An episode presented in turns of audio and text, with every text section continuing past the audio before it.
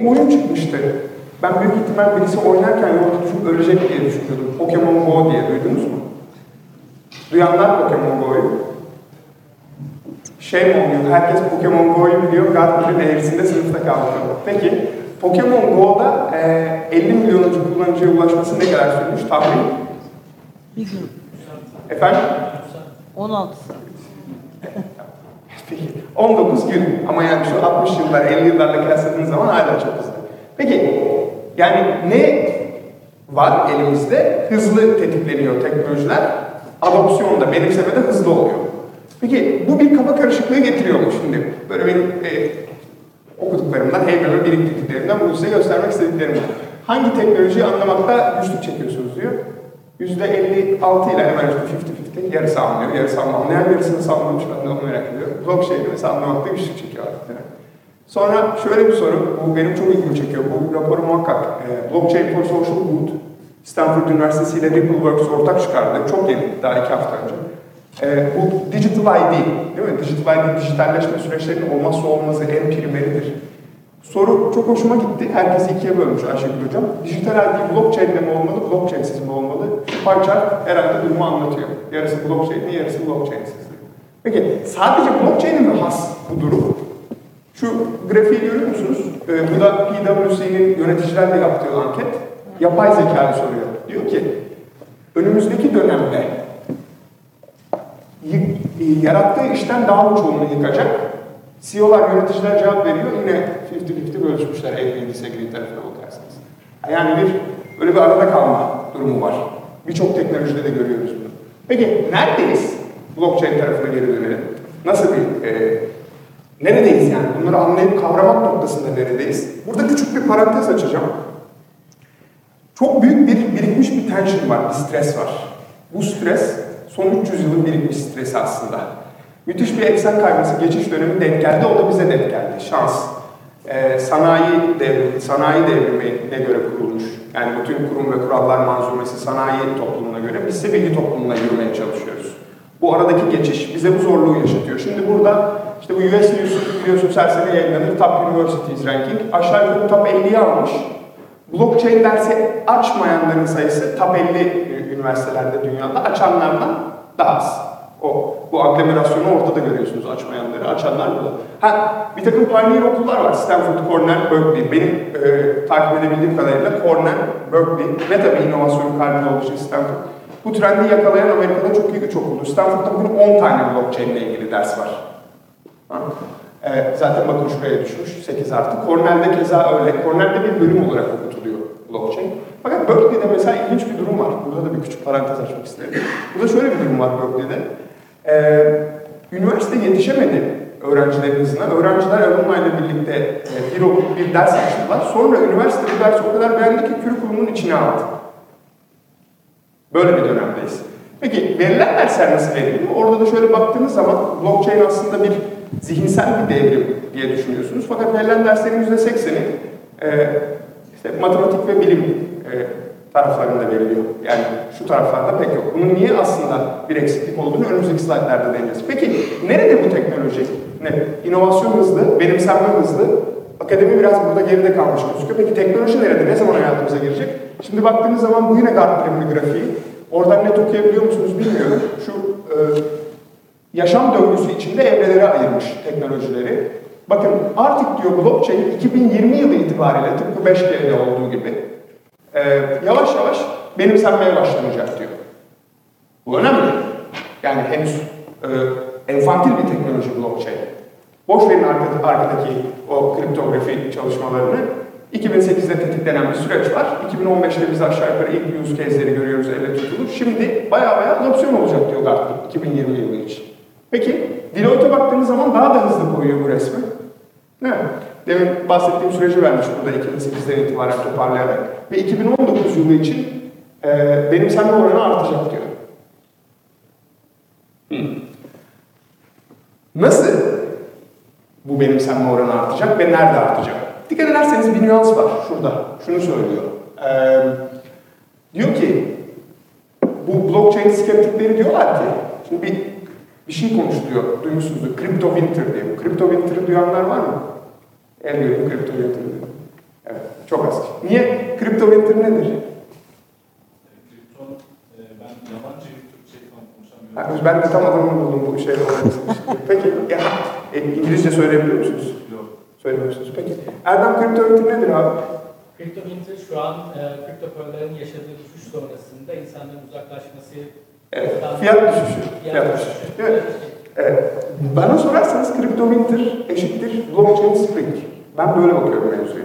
Yani oradaki köpüğün enflamasyonun alınmasıyla birlikte bir takım biz gerçek projelere yoğunlaşıp değere bakacağız önümüzdeki dönemde. Şimdi Deloitte de bunu vurgulamış. Bugün sanırım Ayşegül Hocam'ın bizi çağırmasının, Asım Hocam'ın sebebi de bu. Baktım ilk üç programa çok güzel konuklar var. Biraz işte e, varoluşsal taraflardan ele alınmış. Bitcoin, blockchain, nereden çıktı bu işler, dağıtık defter falan. Şimdi diyor ki Deloitte ve Gartner, konsorsiyo blockchain, yani enterprise blockchain'den bu iş yürüyecek. Ha, ne yapıyor? Erdem'den bir küçük rol çalıyorum. Erdem daha güzelini anlatacak bugün çıktığı zaman. Ne yapıyor? Ya biz e, burada kesinlikle Asım Hocam'ın önünde hakem kesmek değil şey, e, maksadı. Fakat biz şuna alışkınız son 300 yıldır. Yani James Watt'ın buhar makinesinden bu yana. Üretip satmaya. Mi? Üretip satıyoruz. Evet. Satıp üreten de ağ var ama o blockchain çok fit ediyor mu bilmiyorum. Ama biz üretip satıyoruz yani son 300 yıldaki alışkanlığımız bu. Halbuki şimdi bu sistem bizi, şöyle bir dünyada yaşıyorduk biz. Ee, her bir tatile gideceksiniz, araba bir yerden, değil mi? Seyahat sigortası bir yerden, uçak bileti bir yerden, otel bir yerden, entertainment bir yerden. Sonra bu aggregator'lar çıktı. Hala hepimiz aggregator'ları tam olarak kullanmıyoruz. Expedia vesaire benzeri. Şuralarda bir yerdeyiz. Şimdi blockchain bizi şuraya getiriyor. Bu sürece de co-creation diyorlar. Birlikte yapalım. Nasıl mümkün? Bakış açısında bir shift istiyor. Şimdi o ders grafiğine geri gidin, geri dönün ve hatırlayın. Neyi hatırlayın? Şunu hatırlayın. E, açılan derslerin yüzde sekseni işte math and sciences. Değil mi? O alanda. Peki arkadaşlar bu business model change. Yani blockchain 5 yıl, 10 yıl, 20 yıl önemli değil. Bir business model change. Biz üretip satmaya alışkınız. Şimdi co-creation'dan bahsediyoruz. Bunun için nasıl bir bakış açısına gelmemiz gerekiyor? Minimum viable product'tan, yani nasıl bir inovasyon tetikleniyor? Sen bir süreci alıyorsun, fikri alıyorsun, fikrin kuluçka alıyorsun, pilot ediyorsun.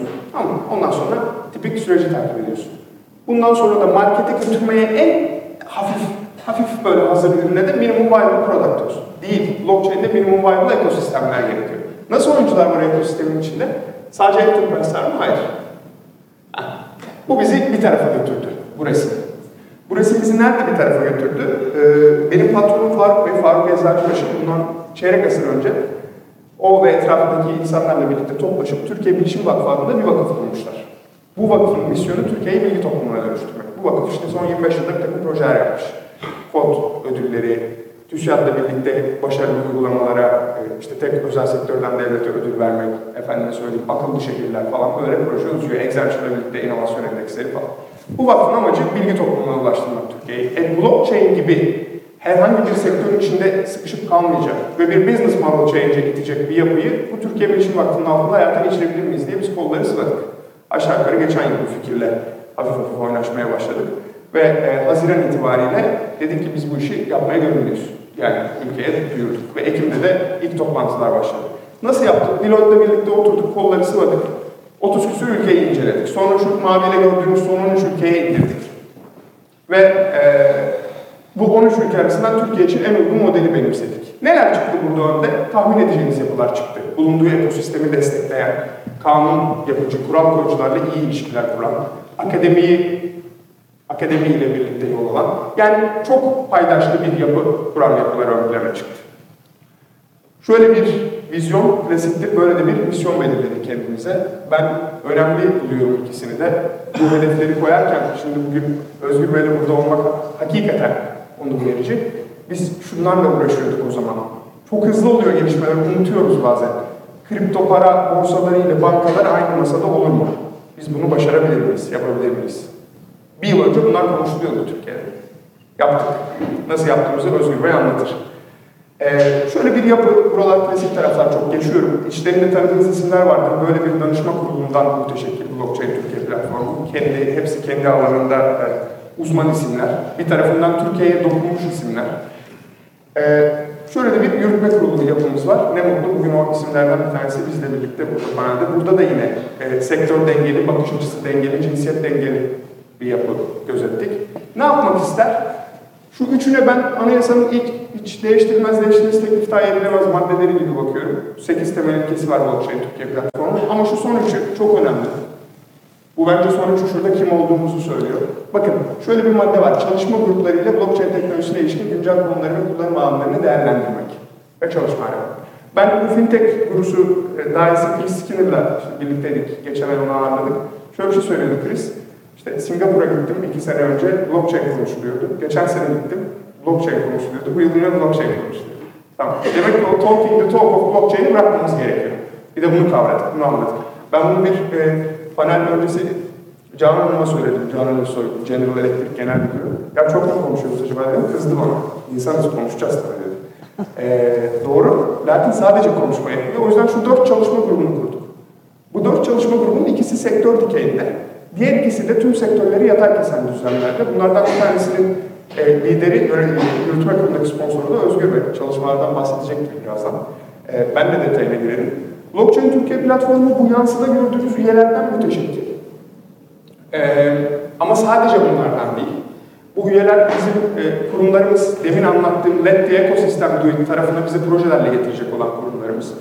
Şimdi ben toparlayayım bir yandan. E, son bölümde tekrar nasıl projeler yapıyorlar onlara belki değiniriz. Fakat şurada gördüğünüz yapı, e, resme baktığınızda da anlıyorsunuz. Bunların üçte biri bankacılık finans piyasası oyuncusu. Aslında onu aşkın sektör temsil ediliyor ama üçte biri bankacılık finans oyuncusu. Bir de bunlara bakın şöyle partileri ekledik. Bu çok söylenir. Ee, yine ahkam kesmek değil. Yani ben 28 yaşındayım bir topu. Fakat çok söylendiğini duydum. Ee, kamu, özel sektör, özel sektör akademi, kamu özel sektör akademi triangle'ın bunları kurmak şarttır inovasyonda falan diye ama yani Amerikalıların sözü de easier said than done. Genelde hep sözde kalır. Bunu eyleme geçirmek önemli. Fakat burada bize birileri yol açtı. Gençlere biz ilerledik. Mesela zannetmeyin ki diğer taraflarda da yapmıyorlar. Ticaret Bakanlığı ile biz e, geçtiğimiz hafta e, Sayın Bakanımız Ruslar Hanım'la birlikte bir buçuk saat geçirdik. E, bir e, yuvarlak masa toplantısında. Oradaki gözlerinin nasıl parladığını ve nasıl ortak işler yapma istediklerini ben kendi gözlerimle gördüm. Bir takım kurmuşlar. Davranışsal aksiyon takımı diye İhracat Genel Müdürlüğü'nün altında. Kahneman'ın davranışsal iktisat prensipleriyle kamuya yeni bir bakış açısı getirmeye çalışıyorlar. Yani e, Kulağa çok e, farklı geliyor değil mi böyle ya, söyleyince? Ama e, bu yani offshore mezunu arkadaşlardan müteşekkir ve biz bu arkadaşlarla birlikte Ticaret Bakanlığı'nda blockchain Türkiye platformuna entegre ettik. Şimdi burada şunu başardık. Uzun lafın kısası. TÜBİTAK, Ticaret Bakanlığı, Türkiye'nin önde gelen kurumları, önde gelen STK'lar aynı masada bir takım çok önemli oyun değiştirici projeler için çalışıyorlar. Heh, şöyle kapatacağım ben. Sözü e, hocama ve Özgür Bey'e bırakacağım. Burada gördüğünüz tabloda şu bu güzel bir rapor. E, merak edenler olursa sonundan sonra paylaşırım. Bir aksa deyin ki etki, bir aksa da işte mümkün olma durumu değil mi? Feasibility falan. Tabii önde çıkan bir takım endüstriler var. Dolayısıyla bizim üye demografisi de bunu yansıtıyor. Baktığınız zaman e, yapılabilirlik bakımından finansal endüstri en önde çıkıyor. Ama bakın bir sürpriz var burada. Benim hoşuma gidiyor bu sürpriz. Ee, güzel bir şeyler yapma umutları ekiyor bizim çalışmalarımızda. Şuradaki şu renk var ya, bu kamu. Ve kamu bunun farkında. Belki feasibility olarak financial services kadar önde değil, çok da geride değil. Ama etki bakımından böyle bir teknolojiyle karşı karşıyayız diyeyim. Ee, ben sözü Ayşegül Hocam'a bırakayım tekrar. Valla ben zaten konuşmayacağım, soru soracağım ama şunu söylemek isterim. Ee, siz de dünyada blockchain üzerine ders veren üniversiteleri söylediniz. Ee, bizim üniversitemizde de teknik kısmında diyeyim, bilgisayar mühendisliğinde blockchain laboratuvarı var ve bu konuda ders veren hocalarımız var. Ee, aynı zamanda daha ilginci benim fakültemde geçen sene bahar döneminde Koray Hoca, kendisi siyaset bilimi ve uluslararası ilişkiler hocasıdır. Ee, ama alan olarak piyasaları çalışır. Dolayısıyla ki doktora tezi de böyle bir konudadır. Blockchain ve Bitcoin üzerine bir ders açtı. Şu anda kendisi yurt dışında Amerika'da. Orada açtığı dersi de bana gönderdi. Biraz görmemi istedi bence. Güzel bir silibuslu çünkü. Yine blockchain konuları vardı. Vallahi dünyayı takip ediyoruz Berk Bey. Siz de bizi takipte kalın diyorum ben.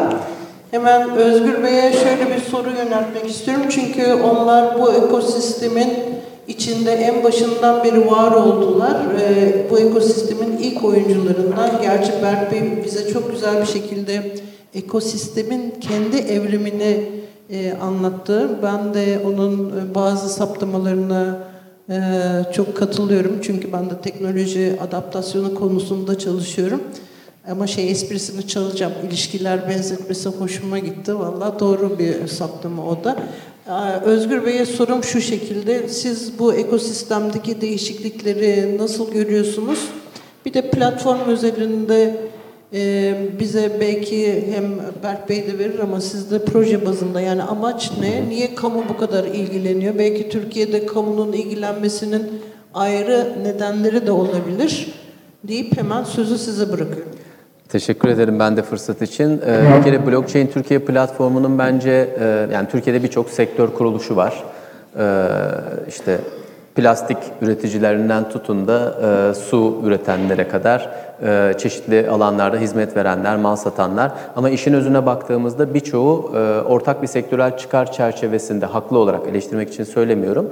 E, bir ülke etrafında toplanıp e, bir lobi gücü yaratmaya çalışıyorlar. Bütün dünyada bu iş böyle. Blockchain Türkiye'nin üye yapısına baktığımız zaman aslında bence gariplik burada başlıyor. Çünkü bir, bu adamların hepsi birbiriyle rakip. Sektör olarak da birbiriyle zaman zaman rakip olabilen e, kurumlar. Yani e, işte Türkiye'nin önde gelen bankaları var, telekom şirketleri, hava yolları, e, kripto para platformları var. Blockchain'in çok e, kimileri için aykırı bir yerinde duruyor, kimileri için çok e, merkezinde duruyor. E, bu anlamda bakıldığında aslında ortak çıkar noktasının kesiştiği tek şey blockchain'i kullanarak biz mevcut sektörlerimizde veya işlerimizde neleri değiştirebiliriz? Nasıl faydalar sağlayabiliriz? Hem Türkiye için hem de e, sektörlerimiz ve ekonomi için. E, bir de blockchain Türkiye'nin şöyle bir güzel yanı var. E, hiçbir şirketin e, ortak ağız birliğimiz ve hedef birliğimiz şu. E, şirketlerin veya alt sektörlerin çıkarlarından ziyade ortak olarak değer nasıl yaratılabilir? Çünkü klasik bir örnek vardır biliyorsunuz. İşte telefonu ilk icat edildiğinde kullanmak zor. Çünkü başka birinde de olsun ki arayasın ya da fax buldum makinesi çok güzel. Kime fax çekeceğim gibi. O yüzden buradaki network etkisi ve bunun yayılma etkisi çok çok yüksek. Bu anlamda da e, biraz önce konuşmaktan bahsetti. Belki yine işte son 2-3 yıldır devamlı konuşuluyor bu konu üzerine. En çok yürütme kurulunda da üyeler arasında konuştuk, konuştuğumuzda da hep şunu yapmak istedik. Ya burası iyi niyet ortaya koyan, e, ayda bir kere bir araya gelip sosyalleştiğimiz, eve gittiğimiz bir yer olmasın. Dolayısıyla dört tane çalışma e, grubu oluşturuldu ve bu dört çalışma grubunun da iç aslında somut hedefleri var. Yani biz Blockchain Türkiye platformu olarak e, umuyorum ki 2019'un ilk çeyreğinin sonuna geldiğimizde elimizde somut, e, fayda sağlayabilecek, sektörler için, ekonomi için, kullanıcılar için değer yaratabilecek blockchain tabanlı neler yaratabiliriz? Şimdi bunlardan ilki finans, bankacılık, sigorta. Hepimiz biliyoruz ki işte aracılar ortadan kalkacak. En çok disruption'a açık olan belki teknolojinin gelişiyle sektörlerden bir tanesi. E, oradaki ilk toplantıyı ben hatırlıyorum yaklaşık hatta ilk komitelere ayrıldığımız toplantıda sanırım 40 civarında üyemizin temsilcileri vardı. Bir sonraki finans bankacılık sigorta toplantısına 50'den fazla katılımcı geldi. Sadece o bölüme.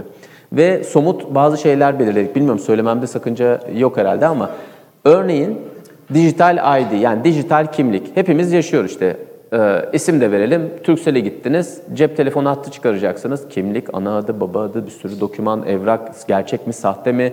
E, şirketlerin bazı endişeleri var. Kullanıcı olarak bizim yaşadığımız bir deneyim var. Bankaya gidiyorsunuz. Hayda bütün evrakları bir daha işte ana adı, baba adı, em, fotokopi, nüfus cüzdanı, ikametgah belgesi falan gibi. Bir kere Türkiye'de artık bunun merkezileştiği ve daha da güvenle hem kurumlar için maliyeti düşürecek, hem kullanıcı için kişisel veriler anlamında güvenli bir ortam oluşturacak, hem de deneyim gelişecek. Yani sizin kapı kapı dolaşmadan hat alabildiğiniz, kapı kapı dolaşmadan uçak bileti alabildiğiniz veya bankada hesap açabildiğiniz, bireysel emekliliğinizi bir şirketten bir şirkete pıt diye taşıyabildiğiniz ve bunu güvenle yaptığınız bir yapı. Somut olarak bunun üzerinde çalışıyor. Örneğin finans, bankacılık, sigorta e, ana çalışmalarından bir tanesi bu. Onun dışında üç tane komitemiz daha var. E, bunlardan bir tanesi e, üretim ve lojistik. Burada örneğin yürütme kurulu üyemiz Ford Otosan'ın CDO'su Hayriye Hanım var. e, gerçekten e, hava yolları e, veya üretim yapan şirketler, lojistik şirketleri oradaki sorunu çözmeye odaklandılar. E, Blockchain Türkiye'nin işte ayrıldığı en önemli noktalardan bir tanesi bu. Farklı insanlar ortak akılla e, bambaşka bir yöne e, işi evirme e, peşindeler. Bir diğeri teknoloji, eğitim ve etkinlik. Burada da ciddi sorumluluklarımız var aslında. Benim de e, ana sponsoru olduğum aslında komite. Bir kere blockchain'in e, biraz önce grafikte gördünüz e, yarısı anlamadığını söylüyor. Bence bunlar dürüst olanlar. Ben de eminim e, arkadaşlarım biliyor beraber çalıştığım. Her gün yeni bir şey öğreniyorum. En az bir şey öğreniyorum her gün. Ve blockchain'i e, anlamak da anlatmak da e, kolay bir şey değil. E, Dolayısıyla burada çok ciddi bir yol almamız lazım. Ama insanların blockchain ne olduğunu anlamalarından ziyade bunun faydalarını ve yöntemlerini özümsemeleri bence daha kritik. Yani e-mail nasıl çalışıyor ben bugün hala bilmiyorum. Bilmeme de gerek yok. E-mail işte yazıyorum, basıyorum, gidiyor. E, blockchain'i o kadar basit kullanılabilir, anlamamıza gerek olmayacak kadar harika bir müşteri deneyimiyle önümüze koyabilmek mümkün olursa eğer ben geleceğini çok yüksek görüyorum. Ee, onun dışında e, dördüncü komitemizi hatırlamıyorum desem. Ha, çok en önemlisini unutmuşum. Ee, blockchain biliyorsunuz kripto paralar bir yanda, blockchain bir yanda hala şu tartışılıyor. Tamam blockchain çok güzel, üzerine bazı e, geliştirmeler yaptınız, ürünler çıktı. Peki bir e, sıkıntı oldu. Hukuki bir anlaşmazlık. Mahkemeye gidip e, blockchain'i nasıl anlatacaksınız? Ya işte bizim bir zincir vardı aslında bu dağıtıktı, o onayladı, bu baktı, orada bir sıkıntı olmuş falan. O bile kolay bir şey değil. O yüzden regülasyon anlamında da e, çok çalışılması gereken alan var. Ve yine e, üye profilimize döndüğümüzde hem bu işte uzmanlaşmış avukatlar var, hem bu işi kullananlar var, hem bu işin farklı boyutlarında paydaşı olanlar var. O yüzden bir regülasyon çıkacağı zaman e, ben parçası olmakla beraber bunu söyleyebilirim. Tamamıyla kripto para platformlarına evrilmiş bir regülasyonu dayatma gibi bir şansı yok bu komitenin. Veya sadece bankaları veya sadece üretim şirketlerini. Dolayısıyla gerçek anlamda uluslararası standartlarda bir regülasyon çabası ve çalışması var. Ben inanıyorum ki bundan birkaç toplantı sonra her ay e, bir araya geldiğimizde e, belki de yeniden blockchain Türkiye'deki somut projelerden birini çıkıp oradaki paydaşların bunu nasıl yaptık, nasıl geliştirdik, ne noktaya getirdik konusunda bir sunum yapabileceği kadar somut bir noktaya getirebiliriz. O yüzden e, ben blockchain Türkiye'nin bu anlamdaki yaklaşımını üye profilinin de verdiği güçle çok değerli buluyorum. Ee, o yüzden önümüzdeki dönem e, bu anlamda üyelerin desteğiyle, e, kamu işbirlikleriyle, akademik dünyanın yapacağı katkılarla e, Türkiye'yi inşallah e, hep eşit noktadan başladığımız global e, yarışta öne götürmenin hayali ve heyecanı içerisindeyiz. Çok teşekkürler. Ses geliyor galiba. Ee, o zaman hemen şunu söyleyeyim, sorayım. Toplantılar hangi şehirde oluyor? Ankara diye tahmin ediyorum. Kamu ağırlığı olunca. Güzel soru. Aslında eklemek lazım. Ee, şuna da değinmek isterim. Ek soruyu da sorayım da öyle cevap verin. Ee, katılımcılarımızdan belki bu platforma nasıl üye olunuyor diye merak edenler vardır. Berk Bey'e başvuruyorsunuz diye anladım ben ama o kendisi anlatsın süreci. Gelmişken tabii iş, iş, iş geliştirme yapmanın bir zararı olmaz. Evet, öyle bir talep gelirse. Yani Özgür Bey'in söylediği bir şey çok önemli. Belki de atladık açılışta. Ee, yeni bir teknoloji çıkınca herkes eşit seviyeden başlıyor dedi. Bence bu tüyleri diken diken edici bir durum. Siz buna katılıyor musunuz? Ee, ben merak ediyorum. Thumbs up yapan var. Eller kalk. Yani yeni teknoloji çıkınca, şu Gartner'ın inovasyondaki trigger olunca bütün ülkeler, 200 ülke hemzemin. Katılıyor musunuz buna? Ben tam katılmıyorum çünkü bir technological readiness diye bir şey Evet. var biliyorsunuz. Evet. Türkiye maalesef o konuda e, endekslere bakabilirsiniz. Ben çok severim bu konuları çalıştığım yerden. E, o biraz zor olabilir. Ya bu önemli. Ama tabii umudumuzu kaybetmeyelim. Yine de fırsatlar var. Yeni bir teknolojiyle hep o treni kaçırmama lafı vardır ya. Benim yaşım sizden çok büyük. Siz 28 bayağı gençsiniz. Ee, internet çıktığı yıllarda da Türkiye'de aynen o dendi. İşte treni kaçırmayalım. Buyurun. Kaçıracak mıyız, kaçırmayacak Ben mıyız? de sizin gibi yaş alırım umarım. Ee, şu mesele var. Bence hep spektrumun iki ucunda dolaşıyoruz. Bunu yapmak zorunda değiliz. Hayatta çok fazla gri var. Ee, muhtemelen eşitlemiyordur. Eşitliyor diye bakanlar şuna bakıyor. Mesela akademi, bugün buradayız. Ee, külliyat yok. Yani blockchain külliyatı yok. Dönüp dayandırabileceğiniz bir takım benzeri yapılar vardır. Benzeri analojiler kurabilirsiniz de yok. Yazın fakir bu konuda. Bakir. Prematüre ne dersiniz? Dolayısıyla eşitsiniz aslında. Burada şöyle bir belki de e, örnek vermek lazım. Yine üyelerimizden e, IBM'in verdiği bir örnekti. Geçen Ticaret Bakanlığı'nda yapılan sunumda aklımda kaldı. Şimdi siz IBM Türkiye'ye gitseniz deseniz ki ben blockchain ile ilgili çalışmak istiyorum e, ama önce eğitim dokümantasyonuna ihtiyacım var. Aa tabii durun Londra ofisini arayalım oradan size verelim diyemiyorlar. Orada da yok. Yani e, aslında eşitlik derken bir miktar e, insanoğlu blockchain'e özümsemeye ve bunun üzerine çalışmaya yeni başlıyor ve yeni üzerinde e, düşünüyor, e, birikimini yeni oluşturuyor. Biz de ne kadar hızlı birikim yapabilirsek o yarışta bir yer alma şansımız olabilir diye düşünüyoruz. Katılıyorum ve Ayşegül Hocam'ın dediği tarafa getireyim. O technological readiness o kadar önemli ki bu hadise. Yeni bir teknoloji ortalığı biraz hemzemin yapıyor. Doğru. İyi de bu egzotik hayvan var ortada blockchain. Bu egzotik hayvanı sen alıp değil güdebilecek misin? Yani o becerilerin, kasların var mı? Sen zaman içinde çalıştırmış mısın? Kullanmış mısın bu kaslarını? Ne lazım? Yani sizce ne lazım? Ben bu tekten teke, işte tekten çoka iletişimin bittiğine yürekten inandığım için hep tek başıma konuşayım istemiyorum. Siz de söyleyin. Yani ne lazım bu işi, bu technological readiness nasıl gelir? Bunu nasıl sağlarız yani? Ha? Hı? E, inanç bizi bir yere kadar getirdi. Türkiye, Türkiye için konuşuyorsak hiçbir şey lazım değil. Her şey fazlasıyla var. Bu işin yazılımcısı olan- Kinayeli miydi? Hayır. Her şey fazlasıyla. Ha, çok iyi. fazlasıyla Tamam. var. Yalnızca işte bu böyle bir e, şey eksiktir. Yaptıklarımızı bir belli bir platformda anlatabiliriz. Tamamsa kapatıp gidelim o zaman.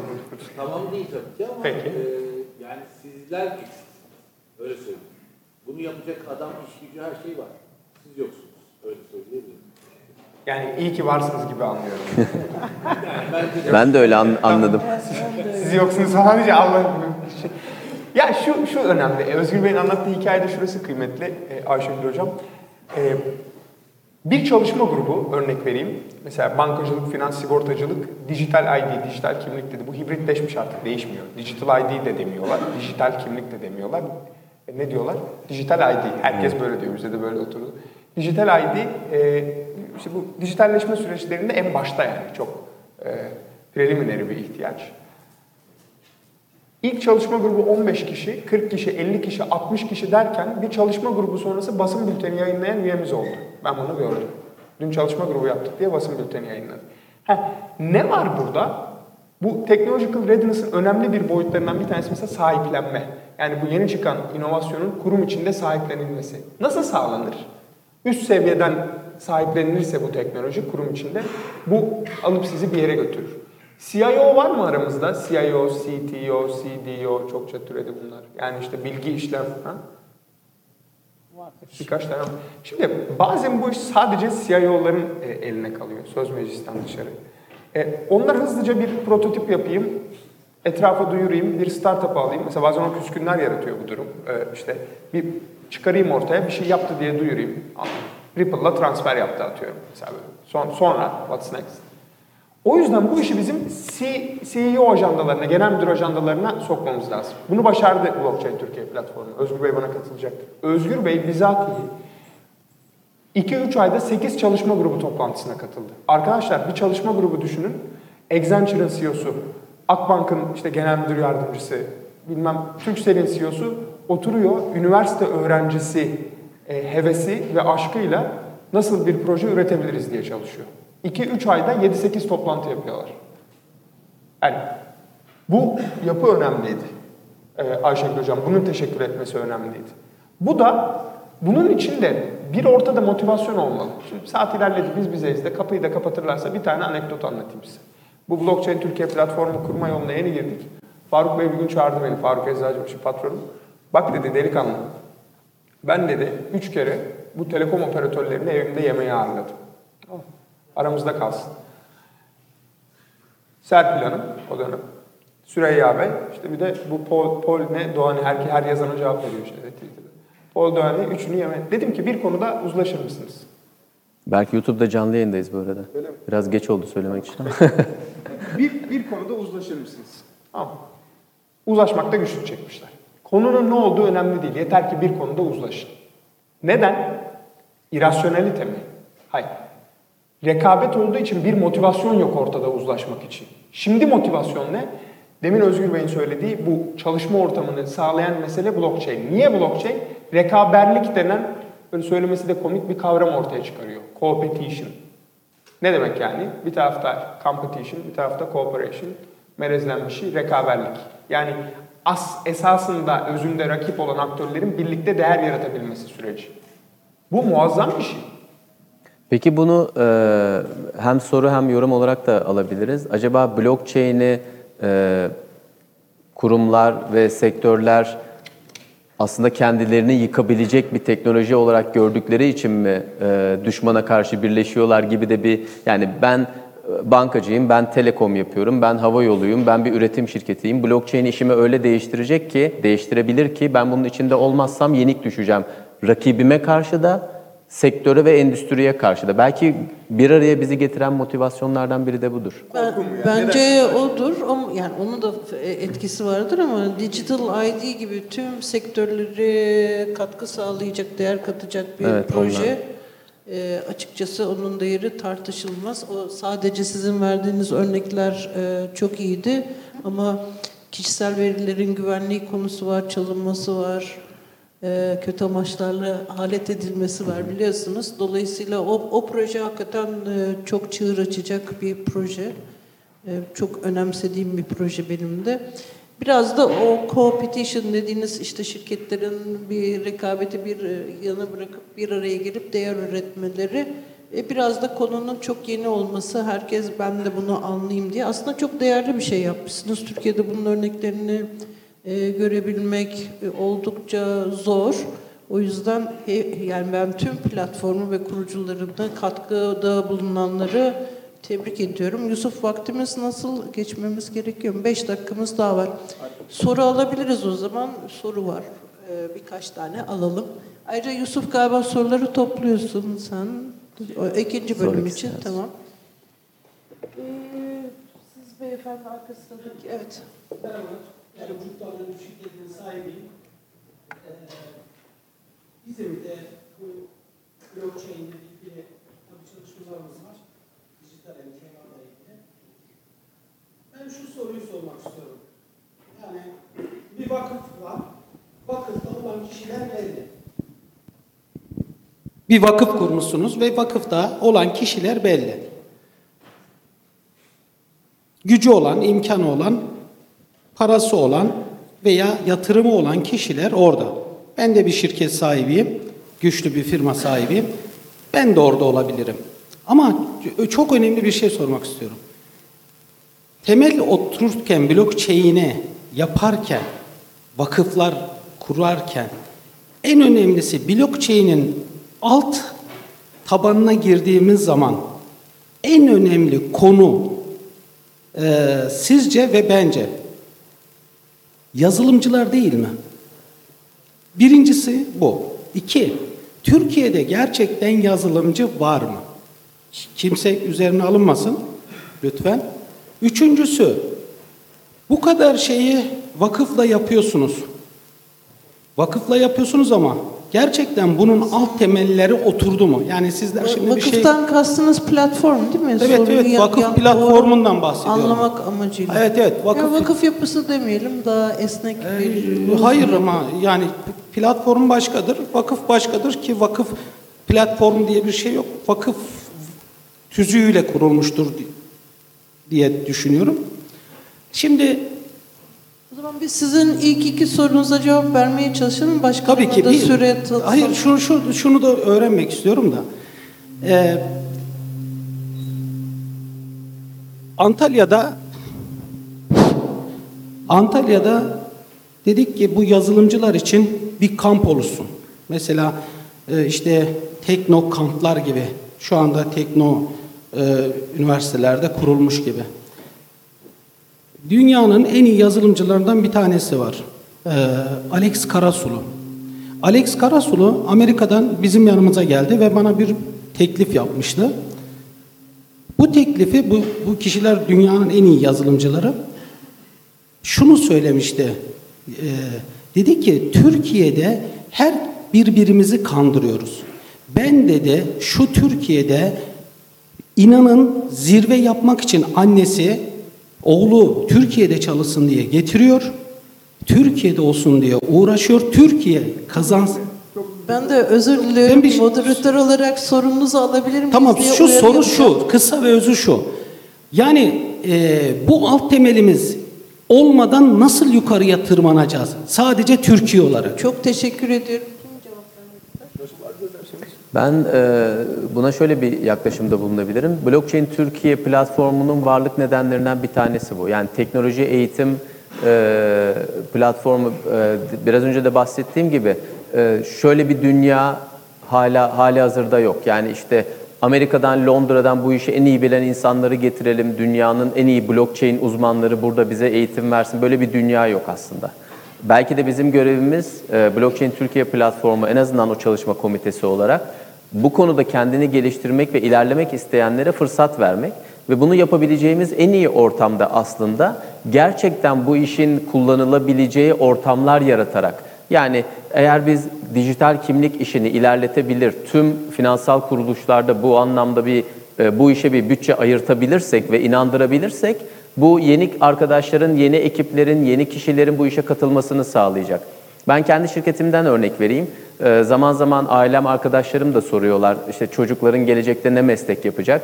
Diyorum ki benim onlara sunabileceğim tek şey esnek olmaları ve vizyon geliştirebilmeleri. Çünkü bizim şirkette çalışan herkes dahil doğduğunda ne Bitcoin vardı ne blockchain vardı. Dolayısıyla hatta işte sosyal medya spesifik uzman arkadaşlarımız var. Onlar doğduğunda sosyal medya yoktu. Şimdi 10 yaşındayken gelecekte böyle bir şey keşfedilebilir diyerek onları yönlendirmemiz mümkün olmadığı gibi bizim Blockchain Türkiye platformu yapması gereken tarlayı oluşturmak, bunun için gereken altyapıyı sağlamak ve burada yeşermek isteyen tohumları da desteklemek. Yani ben onun dışında bilenleri bir araya getirelim e, şeyinin de çok bu konuda mümkün olmadığını e, düşünüyorum. Bitcoin dediğiniz şey ki blockchain'in aslında gerçek anlamda çalışan şu anda dünya genelinde en başarılı uygulaması Bitcoin. e, 10 yıl önce hayatımıza girdi. Bu anlamda e, Türkiye ne kadar gerideyse o anlamda bakıyorsak bence birçok ülke bu anlamda aynı oranda geride. Zaten çabamız da e, burada daha hızlı nasıl ilerleyebiliriz? Berk de galiba cevap vermek istiyor soruya. Açık yürekliğiniz için çok teşekkür ederim size. Duyduğum en orijinal sorulardan biriydi e, şu kısmı. E, yani en önemlisi yazılımcı değil bence ve sizce. Sizceyi bilmiyorum. Bence önemli. En önemlisi mi e, ahkam kesemeyebilirim. Çünkü business model change bekliyor kapıda. Onu yazılımcı mı yapacak? Yazılımcı fakir miyiz? Valla size bir tabloyla şöyle bir cevap vereyim ar- arzu ederseniz. Ee, hiçbir şeyin fakiri bir kere değiliz. Yani onu çok net bir şekilde söyleyeyim. Yüzeyde gözüken bir dünya var. Bir de aşağıda gerçek dünya var. Ee, biz burası da dahil olmak üzere buradan mezun olan en iyi mühendisler. Ne duyuyorsunuz Trump'a falan bakınca Make America Great Again falan. e, göçmen karşıtı duvar öreceğim falan. Boş verin ne söylendiğini siz. Google'ın engineering base'inin %80'i göçmen. Tamam. Siz burada ne duyuyorsunuz? Şu esnek Türkiye yapar, atılır, eder. Ya beş tane Türk mühendis çalıştırmanız lazım, bir tane yabancı mühendis çalıştırmanız için. Mühendislik fakültesini bitiren askerlik var diye yurt dışına gidiyor. Yani hiçbir şeyden yoksun değiliz. Böyle arayüzlere ihtiyacımız var. Bir BJTR bir arayüz projesi. Bir, bir, bir interface, bir about face. Bu, bunun gibi arayüzleri çoklayabilirsek farklı sektörlerde çok rahatlıkla ilerleriz. Burada gördüğünüz şeyin e, ne olduğu hakkında bir tahmininiz var mı? Efendim? E, sen, yani ademi merkeziyetçi diyorlar, gayri merkeziyetçi diyor, desantralize diye Türkçe'ye çeviren. Bu konu önemli. Bizim hukuk e, kamu ilişkileri işte ve mevzuat çalışma grubunun 6 tane rapor çıkaracak bu yıl içinde. iddialı bir grup. Ee, bir konusu da bir terminoloji dokümanı oluşturmak. Ya bahsedemediğimiz, konuşamadığımız şeyi çalışamayız. Tamam. Blockchain'i, blockchain'i Türkçe'de ne kullanıyorsunuz? Efendim? Zinciri, blok zincir diyor TÜBİTAK. Biz de blok zincir diye kullanmaya. Kayıt zinciri diyen var. Yani bu- bunlara da ihtiyacım. Bunlar da çalışılıyor. Bunlar. Datagov gibi açık bir yapı Türkiye'de blockchain tabanlı kurulabilir mi? Yani kanun kanun yazısı decentralized e, yazamayacağımıza göre Doğru. Bulmamız lazım. Ademi merkeziyet mi, gayri merkeziyet mi? Ne diyeceğiz? Dağıtık. Olabilir. Dağıtık. Genelde dağıtık defter teknolojisi anlatılır blockchain'de de biliyorsunuz zaten. Fakat şuraya geri döneyim. Nedir sizce bu? Bu beyefendinin sorusuna yanıtla şey yapacağım. Nedir bu? Birkaç tahmin. Hemen böyle hızlıca alayım ortaya. Hı? Hı? Göç yolları. Güzel. Şey diyen çıkıyor, galaksi diyen çıkıyor. Yıldız haritası falan. Göç yolu ilk defa büyük geldi. ayı, küçük ayı falan. Benim bizatihi mi platform? Efendim? Tamam. Şöyle şöyle yapayım. Ee, şöyle yavaş yavaş inelim. Bakalım bu neymiş diye. Bakın bir tane indim. Ortada blockchain Turkey platformu diye bir şey belirdi. Görüyor musunuz? Biraz daha zoom yapmaya devam ediyorum. Yeni çıkan bir aktör yok.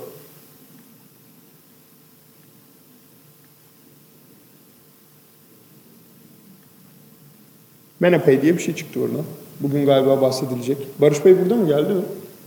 Hoş geldiniz Barış Bey. Devam ediyorum. Boğaziçi Ventures diye bir başka aktör çıktı. Tamam. Ve zoom yaptıkça bakın epey bir aktör belirdi burada. He. Demek ki bu bir aglomerasyon. Blockchain aglomerasyonu olmuş. Bu ön tarafta bir kartografi projesi. Bunu MIT medya laboratuvarlarında geliştiren bir arkadaşımla birlikte geceleri kafa gündüzleri beyefendinin sorduğu yazılımcı genç arkadaşlar, öğrenci kulübü üyesi arkadaşlar toplantı geceleri harita çalışarak yaptık. E, inovasyon da öyle konuşarak e, falan böyle easier said'den bu işlerin hepsi böyle işte söyleyince değil de böyle biraz emek dirsek çürütünce oluyor. Bakın bu haritanın güzel tarafı şu, bu bir açık kaynak. Önde siz graph model'ı görüyorsunuz. Şuraya tıklayıp Tamam, bunun adı normalde işte Blockchain Turkey Ecosystem Map. Ben burada adını kapattım size clue olmasın diye. Tıklayıp şuradan Data Table derseniz bütün veriler açıktır. Bu haritaya baz olan, bugün burada konuşacak üç girişim de bu haritada var. O üç girişime yatırımcıları da var, patronları da var, web siteleri de var, tanımları da var, her şeyleri var. Ama daha ötesi ne var biliyor musunuz? Bakın inovasyon nasıl tetikleniyor. Şuradan gidelim en ucuna Ege. Ege Bilkent Üniversitesi Bilgisayar Mühendisliği bölümünde okuyan bir öğrenciymiş. Nedir diye tıklıyor. Burada Bilkent Üniversitesi, o Bilkent Üniversitesi bizi T2 yazılıma getiriyor. Biraz ha geldi şimdi. Bakın tıklıyorsunuz. Öğrenci arkadaşımız Ege'den girdik. Ege benim görüştüğüm bu işe meraklı okulunda bu kulübü kurmuş bir arkadaşımız. Oradan çıktık Bilkent Teknokent'in içinde kurulu T2 Software diye bir yazılım şirketine geldik. Ne yapar T2? Kimdir? İngilizce. Dışarıdan bir aktör baktığı zaman Türkiye'de blockchain namına kimle proje yaparım? Kimle e, bir essay, bir şey yazarım, rapor çıkarırım? Ve kime proje yaptırırım? Kimle ortak olurum? Bunların hepsini bu haritada görebiliyor. T2 yazılım ne yapmış? Bir bakın yeşiller burada projeleri anlatıyor. BBN diye bir proje yapmış. Tıklıyorsunuz. T2'den zıpladım BBN'e. Kimle yapmış bunu? Bankalar Arası Kart Merkezi T2 Yazılım ve Sabancı Üniversitesi desteğiyle yapmış. Şimdi bugün proje konuşmak arzu etmişti Ayşegül Hoca. Bakın size bir tane konsorsiya blockchain örneği bu tarafta. Neymiş bu? İşte bir kavram kanıtlama çalışması in-house yani kurum içi sadakat uygulamasını bu üçü birleşip yapmışlar. Allah Allah kim bu bankalar kart merkezi diye tıkladığınız zaman size bankalar kart merkezini tanıtıyor. Bakın başkaca yerler çıktı. Ekosistem dediğiniz mevhum böyle bir şey. Canlı, sürekli hareket ediyor. Aktörler ve ilintileri var. Birbirleriyle kopuk, kategorik bir şey değil ekosistem. Ha, nereye getirdi sizi? Bu BBN aldı sizi banka arası kart merkezine getirdi. Bu banka arası kart merkezi bir proje daha yapmış. Belgem.io. Tıkladınız nedir bu? Ee, Veripark ve Microsoft ortaklığında bir diploma ve nitelikli belgelerin blockchain üzerinde saklanması, üretilmesi ve saklanması. Peki Microsoft'a tıkladınız. Size onun hakkında bilgi verdi.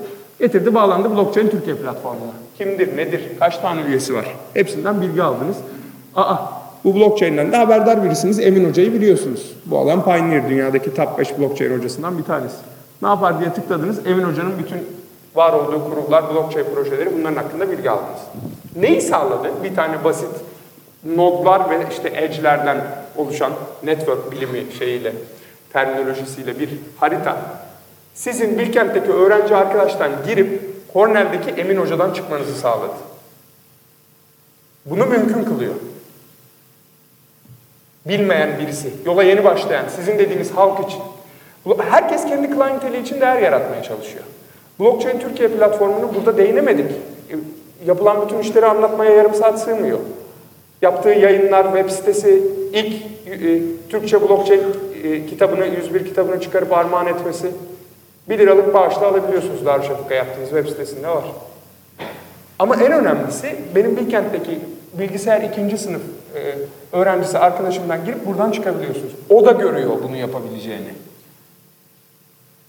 Başka neler yapabiliyorsunuz? Son bunu da e, yapıp kapatayım. Bir, bir şey e, e, nasıl oldu anlamadım. Ben bir şey yaptım hocam. Bakın, e, kıymetli Haziran. Aslında biz burada blockchain falan konuşuyoruz. Bunların hepsi çok iyi de. e, şunu anlamamız gerekiyor en temelinde. 89'da TCP/IP'nin düğmesiyle basılmasıyla birlikte hayatımızda çok şey değişti ama bir önemlisi network bir bilim haline geldi. Bu Six Degrees of Separation olayını duyan kaç kişi var aramızda? 6 dereceli ayrılık kuramı. 1, 2, 3, 4, 5. Yine çok az. Ee, nedir? Soru da soracaktınız. Belki araya soruyu da sıkıştırırsınız. 6 dereceli ayrılık kuramı. Soruyu çok süratli sorayım. Tamam. Ama bir 6 dereceli ayrılık kuramının tanımı önce. Network topolojisinde altı katmanlı bir ayrıştı. Network topolojisinde altı katmanlı bir ayrıştırma olduğu varsayılır. Bu en alt seviyede donanımdan başlayıp en üst seviyede yazılım ve algoritmaları doğru devam eden bir yapıdır. TCP/IP'de bunlar arasında donanımın üzerinde donanımların birbiriyle konuşmasını sağlayan sanıyorum ikinci katman ya da üçüncü katman olsa gerek ezberimde kalmadı. Çok teşekkür ederim. En önemli özelliğim hep bilene sormamdır. Demin bir dil konusunda Ha, sorumu hızlıca sorayım izin Buyursunlar. verirseniz. Ben e, bitirir bitirmez cevaplayacağım bu arada ya da kime yöneltirseniz. Peki, ben zaten- Çok kısa alalım soruyu. Süremiz bitti. Girişimciler konuşacaklar. Çok Onları da net bir heyecanla soru bekliyorum. hem de çok kısa. Şu anda anonim olarak ki ismimi söylemedim. Size bir blockchain transaction'ı yapsam, mesela bir para göndersem ya da bir başka bir şey yapsam, anonim olarak. Bu iki grubun, iki şeyin canını sıkıyor. Bunlardan biri aracılar. Örneğin bankalar, finans kurumları vesaire vesaire. İkincisi metadata üzerinde iş yapanlar. Hükümetler, derin hükümetler, daha derin hükümetler. Ve ben size şu anda bir para gönderdiğim zaman bu hem aracı kurumları hem veri toplayanları biraz dışarıda bırakıyor. O yüzden bu gruplar blockchain ve benzeri blockchain ve bağlantılı yapıların tamamına bayağı silah çekmiş durumdalar. Nasıl bir uzlaşma olacağını Çok güzel öngörüyorsunuz? soru. Cevaplayacağım. Şunu bitirip hemen sorunuz için çok teşekkür ederim. Ayşegül Hocam şunu da söyleyip e, bitireceğim. Ondan sonra soruyu istediğiniz gibi. Bakın bu tool açık. Bizim web sitemizde bctr.org'a girdiğiniz zaman, şurada girdiğinizde bu harita sizi karşılıyor. Web sitesinin açılışında bu harita karşılıyor ki Türkiye'de blockchain namına ne oluyor her giren görüyor. Şöyle bir e, yardımcı analiz tool'u var. Tıkladığınız zaman bakın burada blockchain Türkiye ekosisteminde öne çıkan aktörler küçük kümelenmeler halinde çıkıyor. Daha da ileri gidebilirsiniz. Bunları e, bir grafik üzerinde görebilirsiniz. E, çok özür dilerim. Bu ana aktörleri kim var ne var diye. Bunları network bilimi uyarınca sıralayabilirsiniz. Ve karşınıza ilginç bir şey çıkar. Tabii en çok hem en çok bağlantı alan hem de en çok arada kalan olarak Blockchain Türkiye platformu burada birinci sırada çıkar. Fakat aşağıya indiğiniz zaman ilginç bir tablo sizi karşılar. Burada en çok bağlantı alana baktığınızda karşınıza Menapay çıkar. Fakat en çok arada kalan diye baktığınız zaman karşınıza Boğaziçi Ventures çıkar. Mesela bu sizi şöyle bir merak edip kaşındırmalı. Niye böyle oluyor diye. Dönüp haritaya yeniden baktığınızda, kapatıp harita formuna geçtiğinizde şunu görüyorsunuz. Bakın burada bir kümelenme olmuş. Bu kümelenmenin adı Menapay. Bu projeyle ilgilenen insanlar var, yatırım yapanlar var, bu projenin sahipleri var. Bir de burada bir kümelenme olmuş Boğaziçi Ventures. Ve bu Boğaziçi Ventures buradaki bu büyük kümelenmeyi şuradaki kümelenmeye bağlamış. Dolayısıyla network birimi e, uyarınca arada olma katsayısı, in between centrality'si en yüksek aktör olarak burada ortaya çıkıyor. Dolayısıyla bu size epey bir hikaye sunuyor. Hangi projemi kime götüreyim, neye götüreyim, kimde nasıl iş yapayım. Bu aglomerasyonları okumak önemli. Buyurun siz e, Aslında beyefendinin tabii bu verdiğiniz bilgi girişimciler bugünün e, diğer bir konusu girişimcilik ve blockchain üzerine girişim kuranlar ve kurmak isteyenler. Dolayısıyla platform E, ve bu harita bu anlamda bence çok büyük bir bilgi e, eksikliğini kapatıyor. Deyip ben de kapatıyorum bu bölümü izninizle sorulara belki bir se- yani kalan vaktimizde programı e, doğal akışını kapadıktan sonra soru cevap çok istek alıyoruz biliyorum. Haklısınız soru sormak istiyorsunuz. Ama bir girişimcilerimizi dinleyelim. Sonra kalan vaktimizde soru cevap devam ederiz. Ben Berk Bey'e e, bu güzel sunumu ve platformu en iyi şekilde tanıttığı için çok çok teşekkür ediyorum. Özgür Bey'e de ekosisteme tüm katkıları için e, huzurlarınızda bir kez daha teşekkür ediyorum. Katkılar önemli. Burada konuşmanız bile bizim için çok önemli. Ben teşekkür ederim. Sağ olun. E, çok teşekkürler.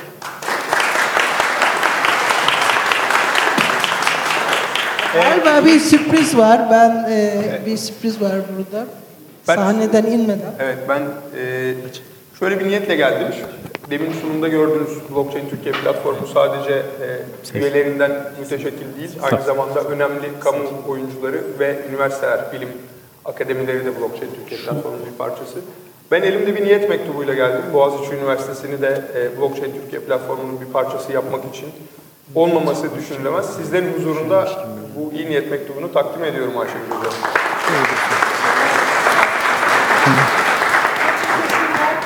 Bir platforma davet bu. Tabii ki benim bunu rektörümüz adına bu davetinizi kabul ediyorum ve bunu ilgili makamlara sunacağım efendim. Teşekkür ederim. Teşekkür ederiz. Sağ olun. Ee, ses geliyor mu buradan? Birazdan girişim sunmaya devam edeceğiz. Ben bir şey rica edeceğim anlayışınıza sığınarak. Salondan soru almamaya dikkat ediyoruz. Ee, çünkü herkesin zamanı çok değerli. E, sorular bazen uzayabiliyor.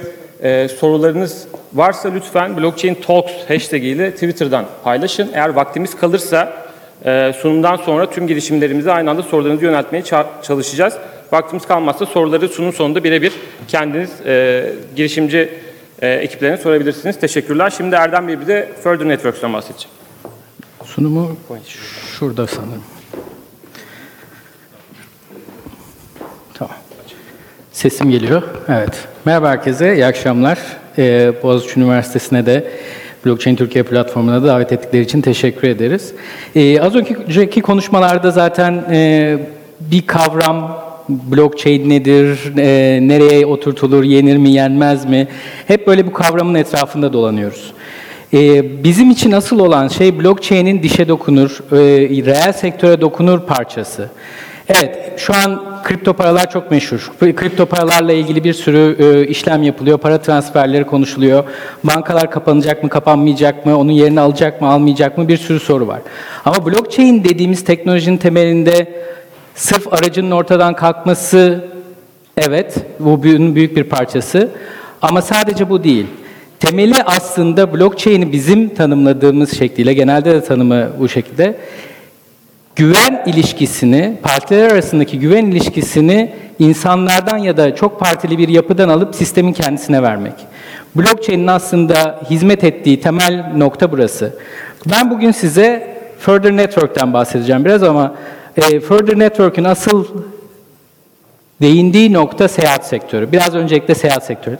Seyahat sektöründen bahsedeyim. Ee, seyahat sektörü günümüzde e, 7,5 trilyon dolarlık bir e, 2016 verilerine göre e, bir sektör. Bunun hem seyahat, turizm, restoranlar, kafeler vesaire de e, dahil edersek daha da e, büyüyor.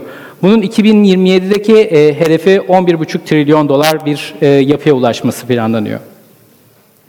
Bunun temelinde ise hepimizin zaten küreselleşen dünyada da yaptığımız üzere çok fazla seyahat etmek ve bu seyahat aracı olarak da e, hava yollarını kullanmak ve tercih etmek var. Further Network'ün odaklandığı kısım da aslında bu hava yollarının e, bilet satışları.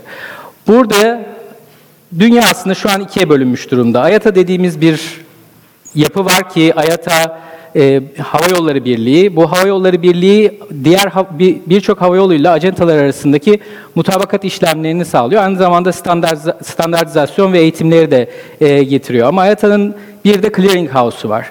E, hava yollarının üçte biri e, bunlara Türk Hava Yolları, Lufthansa e, gibi büyük hava yolları dahil e, IATA üyesi bu hava yolları e, bütün biletlemenin üçte ikisine hitap ediyorlar. Geriye kalan ise bu network'e erişemeyen ya da erişmek istemeyen low cost carrier'lar dediğimiz işte EasyJet e, gibi, Ryanair gibi ya da Afrika tarafında, Asya tarafında IATA'nın bu e, clearing house'una giremeyen, giremeyecek büyüklükte olan hava yolları da var. Bunlar da aslında büyüme derdiyle ve e, kendi aralarındaki transaction'larla uğraşıyorlar ve e, acentalarla beraber yaptıkları transaction'larda e, 450 tane hava yolunun 380 milyar dolar kadar bir e, şey var. Bu rakamları aslında perspektife oturtacak olursak AYATA elimizde AYATA'nın verileri net olduğu için aslında AYATA verileri üzerinden gidiyoruz ama dünya bundan daha büyük. E, 750 milyar dolarlık bir e, hacim e, yapıyor bütün AYATA hava yolları. Bu hava yollarının 280 milyar doları AYATA'nın kasasında duruyor. Bu hava yollarının birbirleri arasındaki mutabakatı, acentalarla beraber olan e, mutabakatı yapmaları için orada e, aylık olarak geçen dönem para. Bunun dışında da 9,5 milyar dolar kadar bankalara ve bankacılık sistemine, kart sistemlerine, ödeme aracılarına verdikleri e, ücretler var. Bir de tabii burada AYATA'nın kendisinin bahsetmediği, e, açıklamadığı bir e, fiisi var bu işlemleri yaparken. Tüm dünyaya bakacak olursak bu aslında bu rakamlar çok daha e, yüksekte yer alıyor. Buradaki acentalarla ilgili problem ise acentaların ödeme işlemini gerçekleştirdikten sonra havayolunun bunu e, kasasına girmesi, havayolunun kasasına girdik, girene kadar ki geçen süredeki maliyetler, aynı zamanda buna döviz değişimleri, e, ülkeler arası transferler vesaire de dahil e, yüzde 18 ile 45 gün arasında sürüyor ve e, yüzde iki buçukla 5 arasında hava yoluna göre değişen bir e, maliyet var. Bu aslında çok küçük gözükebilir. Ama ben de burada belki bir size soru sormak istiyorum. Hava yollarının genel olarak temel kazancını, karını, gelirlerin üzerinde yüzdesel olarak tahmin edebilecek birisi var mı? Belki bilgili birileri vardır. İki buçuk duydum. Evet. İyi bir havayolu yüzde beş kar marjıyla çalışıyor. Bunun e, daha e, zorlanan, daha küçükleri yüzde iki buçuk kadar e, kar marjıyla çalışıyor. Ve yüzde iki buçukluk kar marjının yüzde biri yüzde iki buçuğun daha bu ödeme sistemlerine, ödeme aracılarına verdiğinizi düşünün. Karlılığın ne kadar düştüğünü tahmin edebilirsiniz. Burada tabii ki bahsettiğimiz nakit akışının e, gecikiyor olması, Ayata gibi bir kurum kullanmıyorsanız, e, farklı e, aracılar kullanıyorsanız daha uzun sürelerde geliyor. Acentalar üzerine para vermek zorunda kalıyorlar hava yollarına belli bir miktar. Bir sürü hava yoluyla çalışmak istiyorsa her hava yoluna ayrı ayrı paralar veriyor. Ayrıca bu paraların ücretlendirilmesi var. Bu işlemlerde eğer bir sıkıntı olursa çözüme ulaşmak çok uzun zaman alıyor ve maliyetli.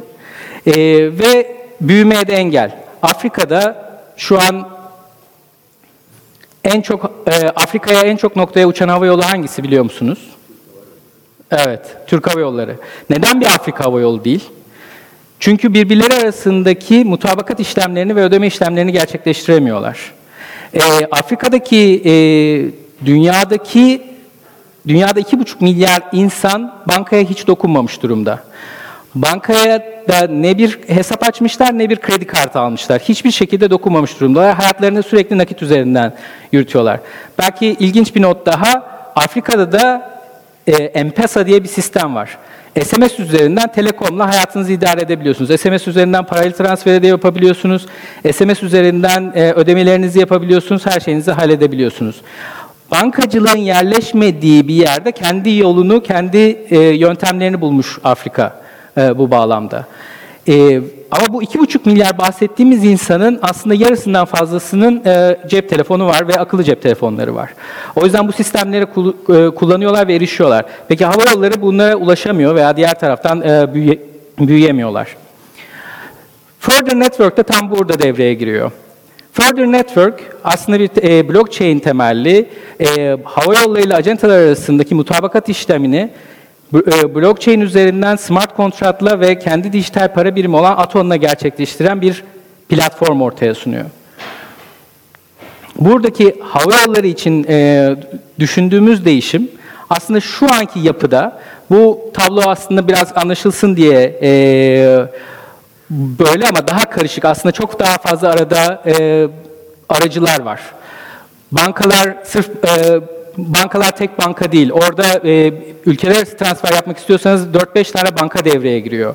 Acentaların para vermesi ve acentaların e, doğrudan satış e, kanalı yapması e, bile bankalara gidip teminat mektubu vermeleri ya da e, hava yollarına ödeme yapmalarını gerektiriyor. Diğer taraftan e, GDS dediğimiz e, Sabre Amadeus belki duymuşsunuzdur. Bu sistemlerden üzerinden satın alma yapma, yaptıklarında da ya AYAT'a para vermeleri gerekiyor, bankaya teminat mektubu vermeleri gerekiyor, e, birçok aşamadan geçmeleri gerekiyor ve e, AYAT'a bu sistemin her tümünü kontrol ediyor. Ve burada GDS maliyetleri de aslında çok yüksek. Biz bu yapıyı, bu karmaşık yapıyı aslında blockchain'le buna indirgemeye çalışıyoruz. Further Network kesinlikle bir aracı değil. Biz platform sağlayıcısı olarak hava yoluyla acentalar arasındaki mutabakat ve ödeme işlemlerini eşler arasında yapılan tekil bir işleme indiriyoruz.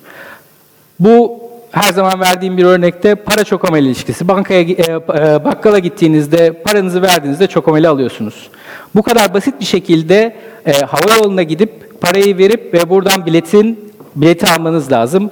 Buna da e, tokenized asset olarak aslında e, hava biletini blockchain üzerinde bir e, dijital varlık olarak dönüştürüp e, acentanın ya da e, burada yolcunun e, hesabına aktarabiliriz. Hesabının kullanımını açabiliriz. Bu dengeyi sağladığınızda işte e, çok fazla e, hava yolunu ve acentayı e, bahsettiğimiz bir sürü e, sıkıntıdan kurtarıyoruz. Bu bize çok sorulan e, şeylerden bir tanesi. Hava yolları nasıl alacaklar, nasıl dönüştürecekler? Çünkü şu an hala dijital parayla bir e, alışveriş, bir satış e, durumu söz konusu değil ve maaş ödemesi gerekiyor, başka e, alım yaptığı yerler var, oraya ödemesi gerekiyor. Bunları nasıl yapacaklar? Bu transaction'lar aslında biz evet aracıları ortadan kaldırıyoruz ama tümünü değil.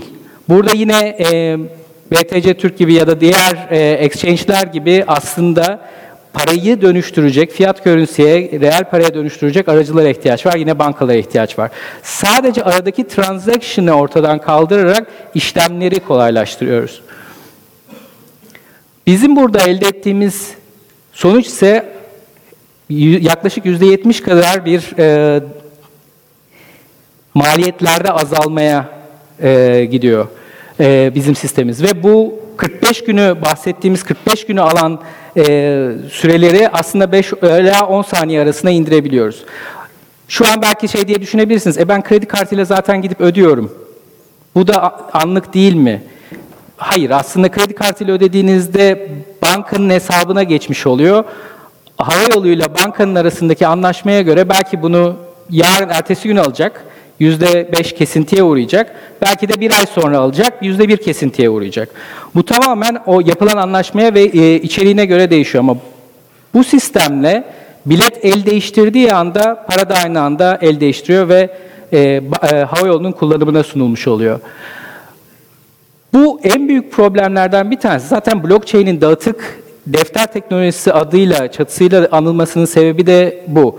Hava yolları ile acentalar aynı anda aynı veriye sahip oluyorlar temel olarak. Ben aldım, ben parayı gönderdim, hayır benim hesabıma geçmedi vesaire gibi bir şey söz konusu değil. Para hesaba geçti ve e, karşı tarafa bilet iletildi. Bu kadar net. Bu diğer blockchain uygulamaları içerisinde e, örnek verilebilir. Veri her zaman için herkeste aynı anda yazılıyor ve aynı anda eşit e, veriye ulaşılıyor. Böylelikle biz aslında settlement'ı da, mutabakatı da ve ödemeyi de aynı anda yapmış oluyoruz. Ve tabii ki bu demin bahsetmiş olduğum Afrika gibi, As Güney Asya gibi e, bölgelerde e, kredi kartının daha az kullanıldığı ya da bankacılığa daha az dokunulduğu noktalarda da bir büyüme olasılığı sağlıyor. Şu an bu riskli bölgelerde, sırf Afrika'da olmayabilir, Asya'nın bazı bölgelerinde de e, acentalarla çalışmakta ya da oraya yeni uçuşlar açmakta çok zorlanıyor hava yolları.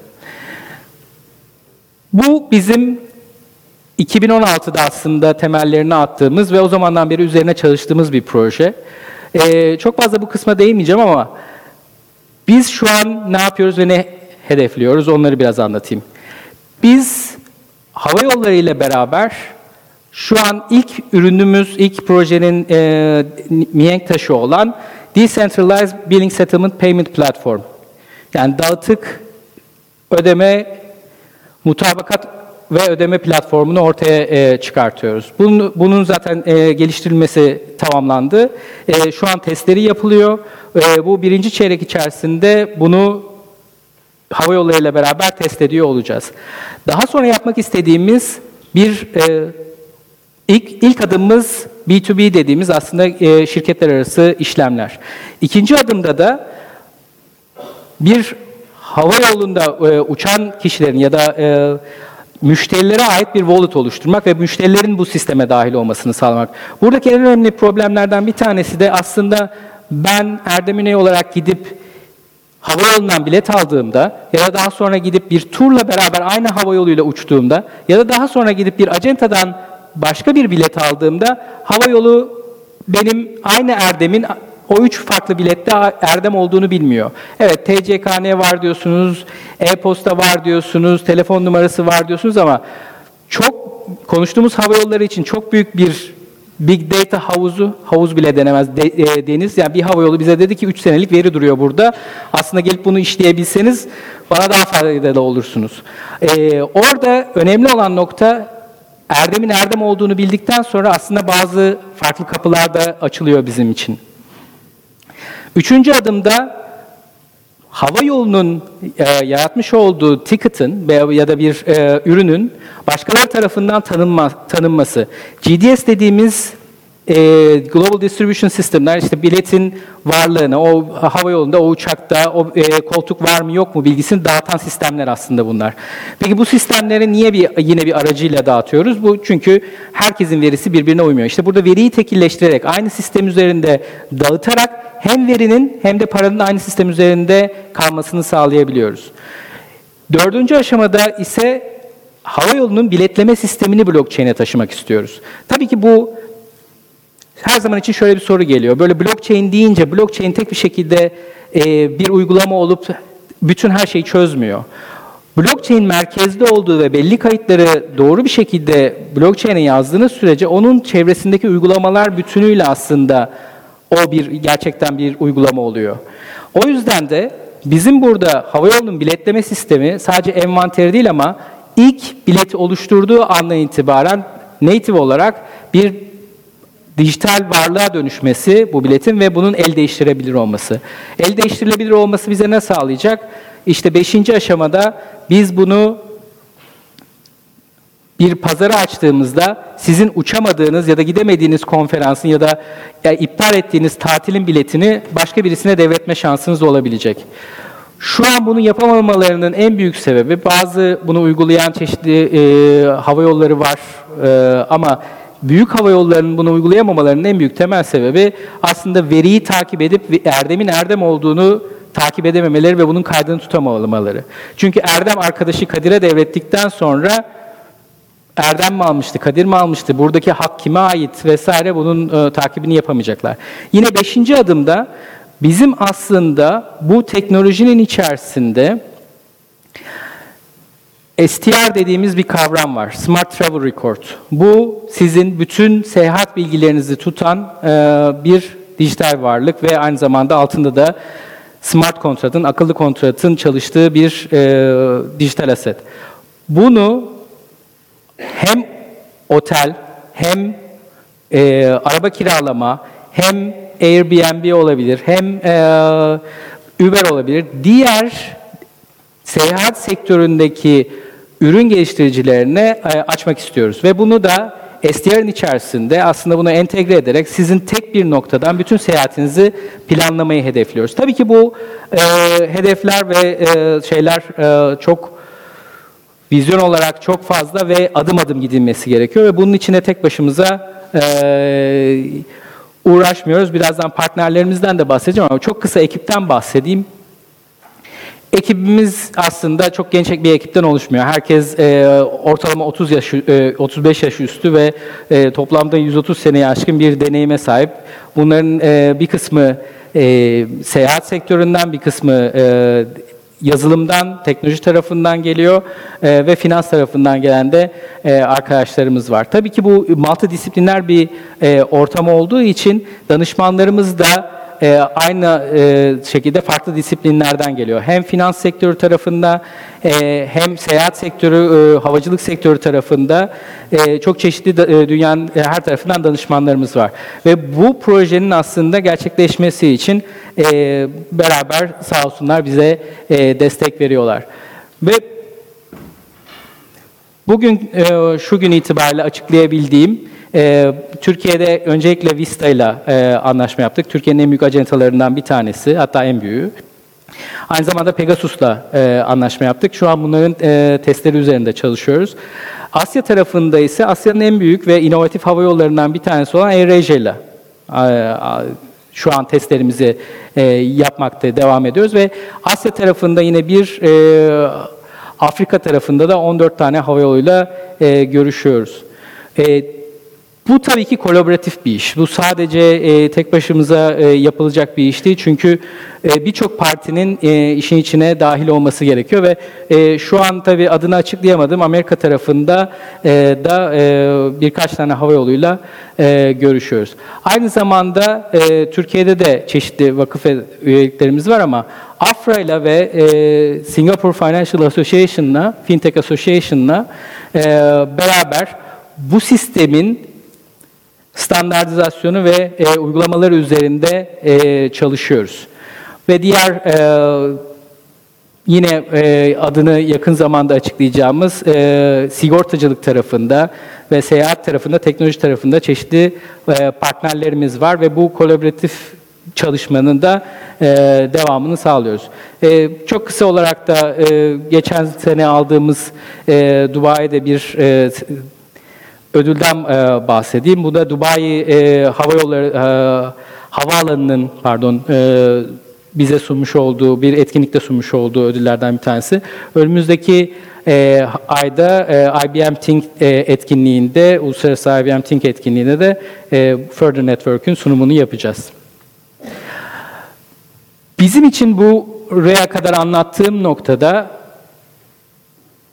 aslında blockchain'in temel sorunlarından bir tanesi olan değişim mi dönüşüm mü sorusu için bizim için aslında yıkıcı bir değişim.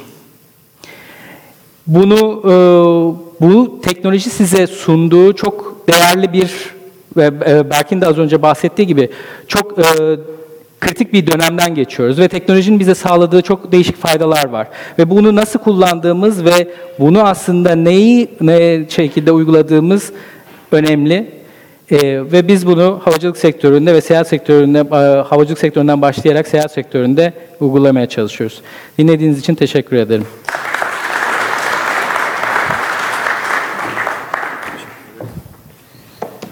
Erdem Bey teşekkür ediyoruz. Şimdi Kolabli sunumu için Bülent Bey'i sahneye davet edeceğim. Onun sunumu alayım şuraya. Ne önemli. Sunumu indireyim ben. Aynen hemen buradan. Süper. Herkese merhaba, Bülent Ekmen ben. Uyku durumu nasıl arkadaşlar? Hani kafein arasında verilmediğine göre belli bir seviyenin üzerinde yorgunluk olduğunu varsayıyorum. Saat 8.30. Ben saat 10 gibi uyuyan bir insanım. Sabah 5.30'da kalkarım. Benim gibi bir profil varsa şu an zaten hani dinlediğinin %40'ını falan herhalde efektif olarak anlıyordur diye varsayıyorum. Background'umdan çok kısa bahsedeyim sunuma gelene kadar. Ee, bankacılık sektöründe olan var mı? Bankacı olabilir. Yazılım yok, çok fazla yok. İninal diye bir şirketi duyan var mı? Ön ödemeli kart. Ben İninal'ı kurduğum gün hani bana çoğu insan bunun tutma ihtimali yok ve bu gerçekten e, bir saçmalık. Hani Akbil dışında Türkiye'de prepaid kart çalışmaz demişti. Bugün 2 milyon kullanıcısı var e, İnnal'ın. E, İnnal'ın ana hedef kitlesi bankacılık dışında kalmak isteyen ve banka banka kullanmak istemeyen insanlardı. E, Bugün baktığımda orada edindiğimiz tecrübe, ortağım Serkan'la beraber, ortağım da Türkiye'deki prosesörlerden birinin e, kurucusuydu. Mastercard'a 150 milyon kart transact ederken sattılar şirketi. Hacim ve rakamlara baktığınız zaman tabii dünya enteresan bir e, mecra oluyor ve Türkiye'de biz 2 milyon kişiye ulaştık diye çok büyük bir başarı gibi kendimizi bir şey görürken aslında hiçbir şey olmadığımızı görüyoruz. Neden? Ant Financial diye bir dev dünyada Ali Baba'nın finansal şirketi geçtiğimiz sene 780 milyon kişiye kredi verebiliyor. Ve bu krediyi Uber gibi bir e, araç paylaşım uygulaması üzerindeki yolculuğunu taksitlendirerek bile yapabiliyor. Benim 19 yaşında bir kızım var. E, bankaya gideceğini hiç zannetmiyorum. Ya bilmiyorum bankacılık ne kadar enteresan veya ne kadar önemli. Ama dünyada şu anda 2,5 milyar kişi bankacılık dışında kalmayı bir şekilde tercih etmese de bırakılmış durumda. Tercih ayrı bir konu. Ben kendi adıma söyleyeyim. E, bankalarda son zamanlarda hiç hesap açtırdınız mı bilmiyorum ama en para gibi birkaç tane, cepte tep gibi birkaç tanesi dışında hala e, böyle yüzlü sayfalarla size imza attıran yapılar ki bence gerçekten çok başka bir dünyaya gidiyoruz ve Asya, Afrika, Latin Amerika'da bambaşka oyunlar oynanıyor ve buradaki oyuncular Paytm diye bir şirket çıktı Hindistan'da. Alipay'in Hindistan versiyonu veya Tpaga diye bir şirket çıktı Kolombiya'da. Latin Amerika'nın Alipay olmak üzere gidiyorlar. Buradaki insanların hepsi esasında ana amaçları parayı dijitize etmek ve o parayı birbirlerine transfer etmek veya bir şeyleri alabilmek ya da bir işlem tamamlayabilmek. Bu dünyanın geldiği noktada iki şey çok önemli diye düşündük biz de. Bu para transferi vesaire için ne lazım? Kimlik lazım. Identity dediğimiz şey bizim Hollanda'da ilk fikrimizi e, hayata geçirirken insanların bir kimliklerinin olması gerektiği, hani bu e, şu anda dünyanın maalesef realisinden sapmamak için ne kadar e, ulvi düşünürsek düşünelim, decentralized dünya olsa da ben veriyi Hollanda olarak tutmasam da o verinin güvenli bir şekilde birisi tarafından confirm edilmesi, birisi tarafından onaylanması veya pasaportu ya da e, kişisel bilgilerinin bir yerde tutulması, bir self-sovereign identity'ye dönüştürülmesi ve bu attribute'lar, attestation'lar dediğimiz esasında kişiyle ilgili bilgiler, arkadaşlar, bununla ilgili farklı parametrelerin hepsinden bir skor oluşturulması, aramızdaki belki de güvenin ya da trust'ın el değiştirmesi ya da işlemlerin yapılabilmesi için çok önemli dediğimiz bir dünya olduğu için bunu yaptık ve dedik ki ya bizim ilk uygulamamız kendimiz için yaptığımız, bildiğimiz bir iş olsun ve Kolendi'yi bu şekilde anlatalım insanlara. Neden? Bir finansal uygulama gibi başlattık işimizi ve taksitlendirme çok rahat ve bankaların yaptığı şey ne esasında? Sizin riskinizi ölçmek. Yani siz ne kadar risklisiniz? Şahıs olarak, kurum olarak, hobi olarak, merchant olarak size bir post verecek, cebinize bir kredi kartı verecek, size bir kredi line açacak gibi gibi işlemler. Bunların hepsine baktığımız zaman esasında yap, yapılan işlem iki kişinin birbirine güvenemediği bir ortamda birinin bu güven ortamını yaratmasına dayanıyor. Bizim gördüğümüz iki şey var. Bu güvendiğimiz şeyler çok da güvenilir değilmiş. En son Cambridge Analytica'yı duyduk. Facebook'un datalarının nasıl manipüle edildiğini. Ee, Homo sapiens'i okuyanları görebilir miyim? Arkadaşlar yüzde yüz hepiniz okumalısınız. Çok net söyleyeyim. Hani gelecekle ilgili değil ama geçmişle ilgili şu yaşadıklarımızı da düşündüğümde insan onun ne kadar enteresan datayla evrilebildiği ve hack edilebildiğini e, çok doğru datalarla paylaşan bir e, yazarımız, arkadaşımız diyelim. Ama benim inandığım bir şey var. Biz burada ne yaparsak yapalım, bizden daha iyisini yapabilecek insanlar olduğu için bunun açık kaynak kodla ve developerlara açılması gerekiyor. Biz kendi use case'lerimizi çıkarttık Colendi olarak. Dedik ki bizim skorlamayı ölçmemiz lazım. İnsanların karakterlerini, kapasitelerini, bununla ilgili collateral dediğimiz arka planda bununla ilgili teminatlandırmalarını bankaların da yaptığı şeyler bu arada bunlar. Kişiliklerini ve koşullarını doğru şekilde analiz edebilirsek ki bunu da binlerce datayla şu elimizde gördüğümüz son 10 senedir hayatımıza damgasını vuran aletle zaten Google ve Apple biraz yapıyor. Biz bunu birazcık daha insanlara açsak, bizden daha iyi yapabilecek insanlar derken herhangi bir developer bizden daha iyi bir ürün çıkartabilir. Bizden daha farklı düşünebilir ve bizim yaptığımız buradaki esasında use case'lerden çok daha iyilerini çıkartabilir diye düşündük. Ve iddiamız şuydu, birkaç tane partnerle çalıştık. Burada çok değerli partnerlerimiz var. Türksel bunlardan bir tanesi, Paysel. Ee, Koçtaş ilk partnerimizdi. Bizim hayalimiz şuydu, biz milyonlarca insanı skorlamayı öğrendik belki. Skorlama derken bu insanlardan e, verilerini biz kendimiz merkezi bir yerde tutmadan hayalimiz e, bir gün herkesin kendi verisine sahip olduğu bir dünyada, skorlarının da olduğu bir dünyada insanlar kendi aralarındaki o ilişkileri düzenleyebilsinler. Ve bu düzenlemeyi de bizden daha iyi yapabileceğine inandığımız yazılımcı dünyasına açık kaynak kodu açabileceğimiz bir protokol haline getirelim Colendi'yi. Bunun yanında da tabii ki Colendi bir fintech girişimi. Ee, çok ciddi iş ortaklarıyla, çok ciddi yatırımcı ve e, girişimcileriyle diyelim. Çünkü içimizde çok farklı alanlarda kullanılabilecek insanlar ve işler olduğuna inandığımız için Colendi'yi kendi adımıza biz bu protokolü hayata geçirmekle e, mükelleftik ve iddiamız bunu şu ilk baştaki slayda tekrar döneceğim. Bu iki buçuk milyon kişiye transparent bir platformla herhangi bir ticaret ya da işlemi skorlarına bakarak ve iki insan arasındaki veya iki e, kurum arasındaki ilişkiyi yönetebilecek bir yapıyı hayata geçirmek. Bunun için de geçtiğimiz haftalarda lansmanını yaptık. Ürün şu anda live. Lütfen test ediniz. Apple Store'a Eray Bey ne zaman giriyor? Ne zaman giriyor Apple Store'a?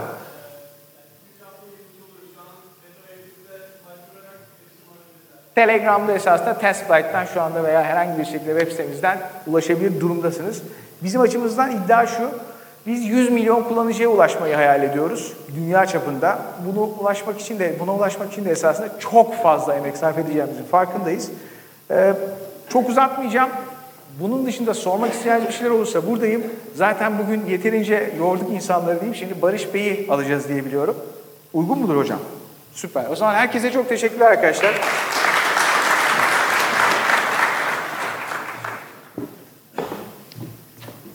Bülent Bey'e çok teşekkür ediyoruz. Ee, Şimdi Barış Bey Menapay adına sahneye gelecek. Ben hemen sunumunu açayım.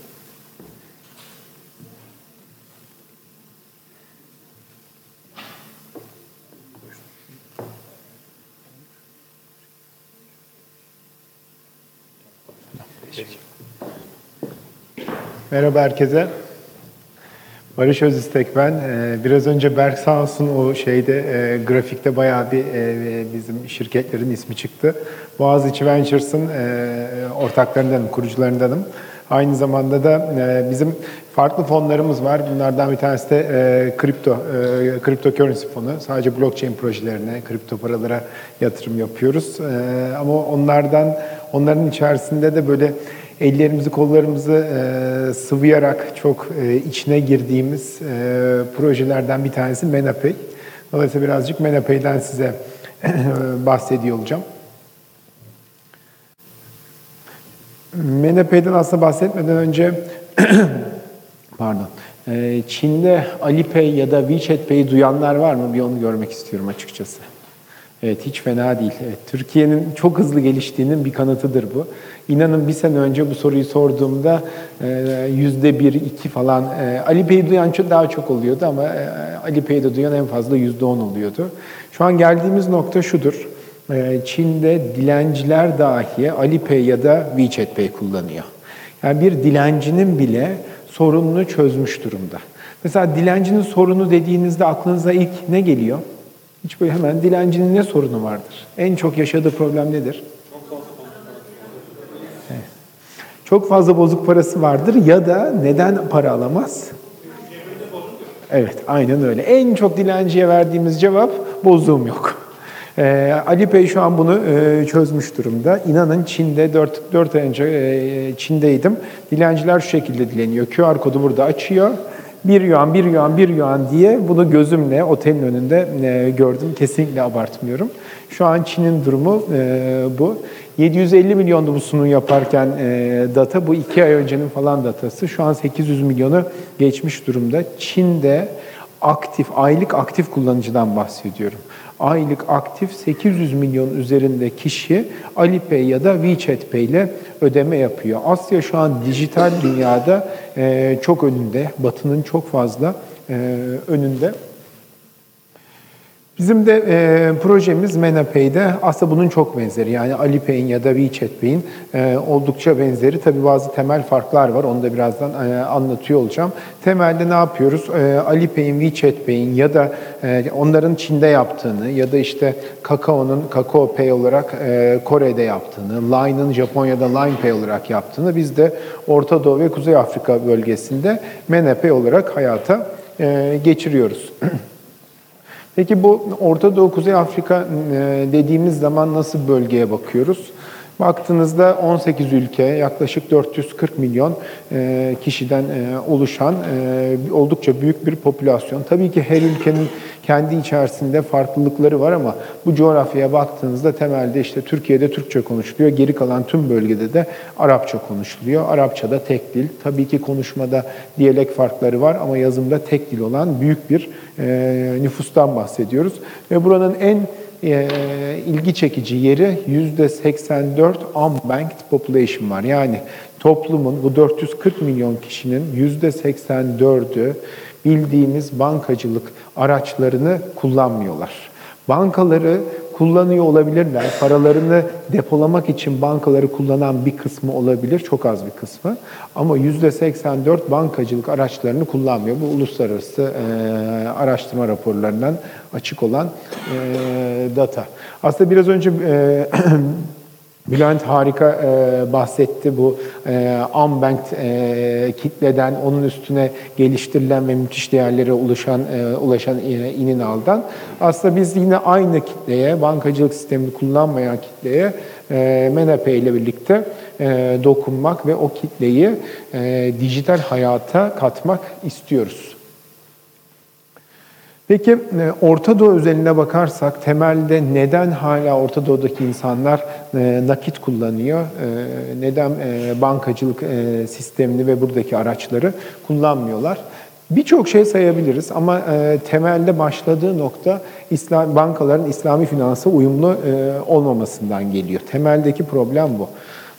Tabii bunun bu problemin yaratmış olduğu pazarın büyümemesi, bankaların e, az kullanımdan dolayı yeterli yatırım yapmaması, teknolojiyi yakalayamamış olması, hükümetlere güven duyulmuyor olması, bankalara parayı koyduğunda insanlar hükümet yarın paramıza el koyar mı acaba, bankadan transfere dur der mi acaba gibi gibi gibi çok çeşitli e, çekincelerde var ama ilk çıkış noktalarından bir tanesi, ana sebeplerinden bir tanesi İslami finansa uyumluluk e, denebilir. Burada enteresan bir nokta var. İslam finans deyince e, akla faiz e, geliyor. Faiz ya da uygunsuz aktiviteler e, geliyor. Ama bakın hep şu kısım e, atlanıyor. iki şahit kısmı. E, ve blockchain enteresan bir şekilde iki şahit kısmını e, karşılıyor. İslami finansta eğer bir borç ilişkisi varsa mutlaka bu borç ilişkisinin iki şahit arasında bir transaction'ın iki şahit huzurunda gerçekleşmesi lazım ki o borç ilişkisinde bir faiz kazancı olmadığı e, ispatlansın. Blockchain zaten doğası gereği mutlaka şahitler huzurunda gerçekleşen bir transaction. MNP'yi biraz önce e, dediğim gibi işte Alipay gibi, e, WeChat Pay gibi aslında bir e, QR'la ödeme platformu. MNP'yi bundan 6 sene önce, 7 sene önce geliştirmek mümkün değildi. Çin'de de mümkün değildi. Neden bugün? Çünkü akıllı telefon penetrasyonu inanılmaz yükselmiş vaziyette. Şu an Türkiye'de akıllı telefon penetrasyonu %65'in üstünde. Orta Doğu'ya bakarsanız ülkelerin tamamında %50'nin üstünde Körfez, zengin Körfez bölgesine gittiğinizde %100 akıllı telefon penetrasyondan bahsediyorsunuz. Dolayısıyla e, temelde mobil uygulama olmadan çalışmayan bir ödeme altyapısı, dolayısıyla bir QR'la ödeme altyapısı bugün mümkün. 2018'de, 2019'da mümkün oldu. O yüzden bugün bu projeyi yapmak için e, doğru e, zaman. E, tabii ki... M- temelde e, çıkış noktasında online e, merchantların, online e, elektronik ticaret işlerinin müthiş bir sorununu çözüyor. Ama e, offline'da da e, yani kısacası aslında bütün e, şirketler için ve kullanıcılar için önemli bir problemi e, çözüyor. O yüzden de geliştirmiş olduğumuz bütün e, araçlar e, sadece bir e, mobil cihazdan QR ödeme e, tool'ları geliştiriliyor gibi düşünmeyin. E, bir ödeme sistemi geliştirmenin belli e, kuralları ve gereklilikleri var. Bir e, şirket olarak bir e, e-ticaret platformu da olabilirsiniz. E, tamamen bir restoran da olabilirsiniz. E, bir ödeme metodu kullanacaksanız siz arkasında bir raporlama istiyorsunuz. O raporlama olmazsa, işte geri iade yapamazsanız, e, kimin hangi gün ne zaman ne ürün aldığını göremezseniz siz o ödeme platformunu sisteminize entegre edemezsiniz. Dolayısıyla da MNP'de bütün bu arka taraftaki hem merchantların kullanabileceği e, araçlar e, hem de ön tarafta kullanıla- e, kullanıcıların kullanacağı e, aplikasyonlar geliştirilmiş durumda. Burada hep WeChat Pay, Alipay dedik. E, akıllara eminim şöyle bir şey gelmiştir. E, yani siz aldığınız Alipay'in aynısını buraya e, sadece adına MenaPay deyip Arapçasını yapıp bu pazara mı çıkarıyorsunuz gibi eminim e, sorular oluşmuştur. Temelde tabii birçok farklılık var ama temelde ürünü ciddi anlamda farklılaştıran iki tane e, nokta var.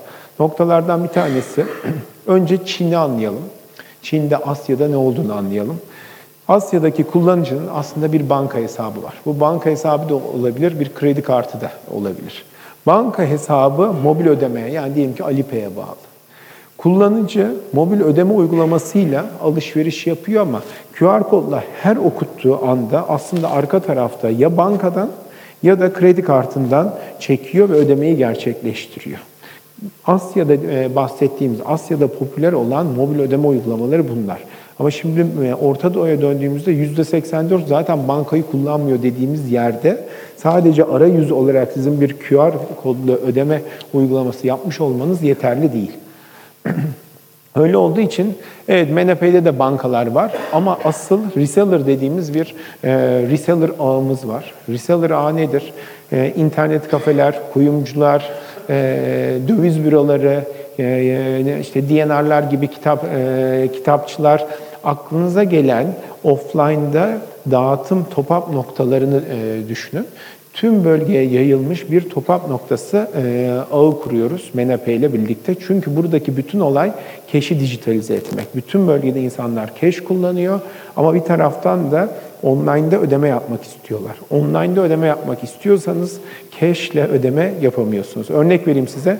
Suudi Arabistan'da şu an en yaygın ödeme metodunu bilen var mı? Suudi Arabistan'da tahmin edin en yaygın ödeme metodu ne olabilir? Cash on delivery. Cash on delivery dediğimiz metot kapıda ödeme. Kargo firmaları e, ödeme tahsilat yapıyorlar Suudi Arabistan'da. Online iş yapıyorsanız eğer teslim edecek bir ürününüz yoksa tahsilat yapamıyorsunuz. Aslında harcama e, kapasitesi çok yüksek. 30 milyonluk bir toplum düşünün Suudi Arabistan ama kapıda kapıya gönderecek bir ürününüz yoksa tahsilat yapmanız mümkün e, değil. Kaldı ki kapıya gönderecek ürününüz bile olsa dünyanın en pahalı ödeme metodundan bahsediyoruz. Çünkü bir lojistik firması birisi gidiyor orada ödeme tahsilatı yapıyor. Bayağı primitif bir e, metot. Dolayısıyla bizim yaptığımız keşi dijitalize etmek. Keşi de dijitalize etmek için banka banka şubelerinin yerine başka bir e, nokta, başka bir top-up noktası e, konulması gerekiyordu. Burada bir antiparantez bizim daha önce 2006 yılında kurduğumuz ve 2013 yılında sattığımız sadece oyun sektörüne yönelik böyle bir e, işimiz vardı ve 2013'te de oldukça iyi bir değere uluslararası bir e, firmaya satışını gerçekleştirdik. İkinci bir e, ikinci farksa e, tahmin edeceğiniz gibi e, blockchain kısmı. E, tabii ki e, klasik e, bankacılık e, sistemi ya da e, Alipay gibi e, mobil ödeme uygulamaları yine merkezi database üstünde çalışıyorlar. Ama MNP'ye geldiğinizde bütün e, transaction'lar blockchain üstünde gerçekleşiyor. Ee, buradaki e, blockchain'e olan, e, eminim burada olduğunuza göre çok ilgilisiniz ama bundan önceki e, ilgi düzeyinizi bilmiyorum. Hep böyle medyada işte blockchain çok yavaş, blockchain'de ödemeler çok yavaş gibi gibi söylemler oldukça yaygın. Aslında öyle değil. Medya bizi bazen çok yanıltabiliyor. Şu an bizim gelmiş olduğumuz nokta, şu an tüm blockchain geliştirilmiş durumda. Teknoloji ekibimiz Ankara'da, tamamen Türkiye'de gerçekleş, geliştirildi. Ve şu an gelmiş olduğumuz nokta tüm ödemeleri, tüm transaction'ları direkt blockchain'e kaydediyoruz ve tüm transaction'ın tamamlanma süresi 7 saniye. 7 saniye içerisinde transaction gerçekleşiyor. En az iki tane not onayı veriyor. Dolayısıyla %100 onaylanmış bir şekilde siz parayı e, güvenli almış oluyorsunuz ve bunun da finality time'ı, tamamlanma süresi 7 saniye. e, gecikme olan dönem e, anlarda da maksimum 10 saniyeye çıkıyor. Bir örnek vereyim. Mastercard'ın site- global sitesinden bakabilirsiniz. Orta Doğu'da kredi kartı için kabul edilebilir tamamlanma süresine 15 saniye veriyor. Dolayısıyla blockchain aslında bildiğimiz geleneksel e, ödeme metotlarından bile daha hızlı çalışabilecek bir düzeye şu an e, gelmiş durumda. Tabii ki bugün Bitcoin'i gönderirseniz Bitcoin'i e, göndermeniz 8 saat alabilir, bir gün alabilir. Ama geleneksel dünyada da altınla bir alışveriş yapacak olsak altın da göndermek zaten bayağı e, maliyetli ve e, uzun sürecektir. İçerisinde bir e, stable currency var ManaPay'in. E, stable cryptocurrency olarak bu son dönemde e, oldukça popülerleşmeye başladı bu trend. Biz bir sene önce e, başlamıştık development'a. E, özellikle günlük hayatta e, bir e, cryptocurrency'nin kullanılabilmesi için sabit olması gerektiğini e, düşündük ve o noktadan yola çıktık. Çünkü hem siz bir ürüne yatırım yapıyorsanız o yatırımın fiyatının yükselmesi ya da alçalması kabul edilebilir bir şeydir. Ama siz bir alışveriş yapacaksanız, ekmek alacaksanız, ayakkabı alacaksanız siz aslında orada bir e, sahip olduğunuz paranın yükselmesi, değerini kazanması ya da kaybetmesini istemiyorsunuz. Siz sahip olduğunuz şeyle gidip alışveriş yapmak istiyorsunuz. Dolayısıyla sabit olması, stable olması oldukça önemli. O yüzden de bir e, ManaPay'in içerisinde transactionlar için kullanılan bir e, currency var. Blockchain üstünde çalışan cryptocurrency e, e, Manacash. E, Menake, bir Menakeş eşittir 1 dolar. E, oldukça basit bir e, sabitleme yöntemi e, var. Sabitleme yöntemi de şu, piyasada dolaşan tüm Menakeş miktarı e, kadar dolar bankada karşılık olarak e, tutuluyor. Yani burada herhangi bir e, algoritma, herhangi bir e, herhangi başka komplike bir metot yok. Aslında e, sokakta yürüyen halkın en kolay anlayabileceği şekilde piyasadaki Menakeş'e e, eşit dolar tutuluyor. Neden dolar diyebilirsiniz? Orta Doğu'da oldukça yaygın kullanılan bir e, metot. Or, yani Orta Doğu sonuçta petrolün çok yaygın olduğu, petrolün de dolarla alındığı bir e, dünyadayız. Şöyle örnek vereyim size. Orta Doğu'da e, zengin körfez bölgesinde 6 ülkenin de kendi paraları dolara sabitli. Yani bugün siz bir Bahreyn dinarı dediğiniz zaman bir Bahreyn dinarı eşittir iki buçuk dolar. Değişmez. Ne yukarı gider ne aşağı gider. Dolayısıyla Orta Doğu'da çok yaygın bir şekilde bilinen bir kültür zaten bir currency'nin dolara sabitlenmiş olması. Burada e, biz e, iş yerlerine de şu e, imkanı sağlıyoruz. E, Menakeş ile, yani Menapay ile ödeme alanlar Menakeş ellerinde bulunduruyorlar. E, bu Menakeş'i herhangi bir borsaya gitmeye ihtiyaç duymadan direkt Menapay'e göndererek e, dolara, fiyat currency'ye direkt dönüşünde gerçekleştirebiliyorlar. Bir tane daha kripto currency'miz var. Aslında yani MenaPay projesinde iki tane e, kripto para e, var. Bir tanesi bahsetmiş olduğum Menacash, sabit. E, bir diğeri ise MenaPay Token. MenaPay Token ise aslında bir e, mining token, madencilik e, token'ı. MenaPay Token ne yapıyor?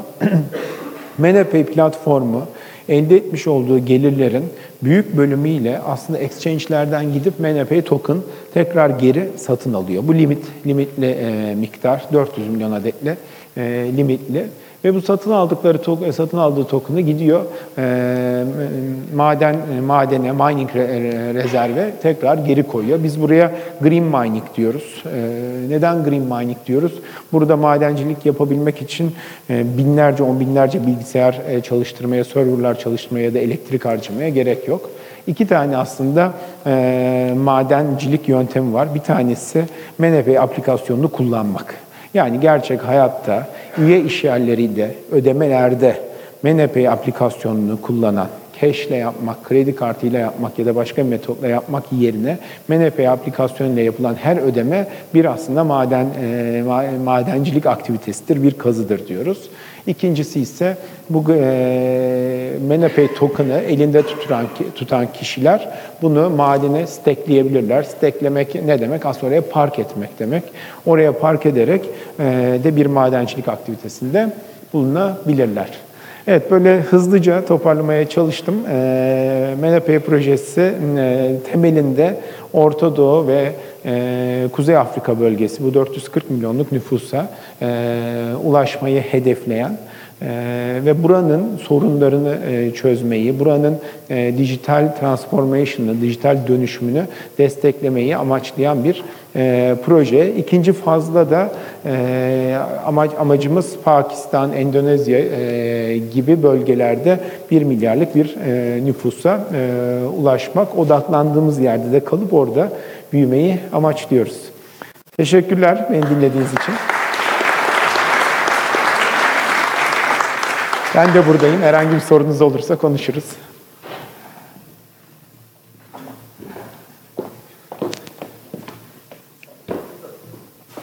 Ee, Herkese teşekkür ederiz. Saat 9 oldu. Normalde programımız 9'da bitiyor diye söz vermiştik.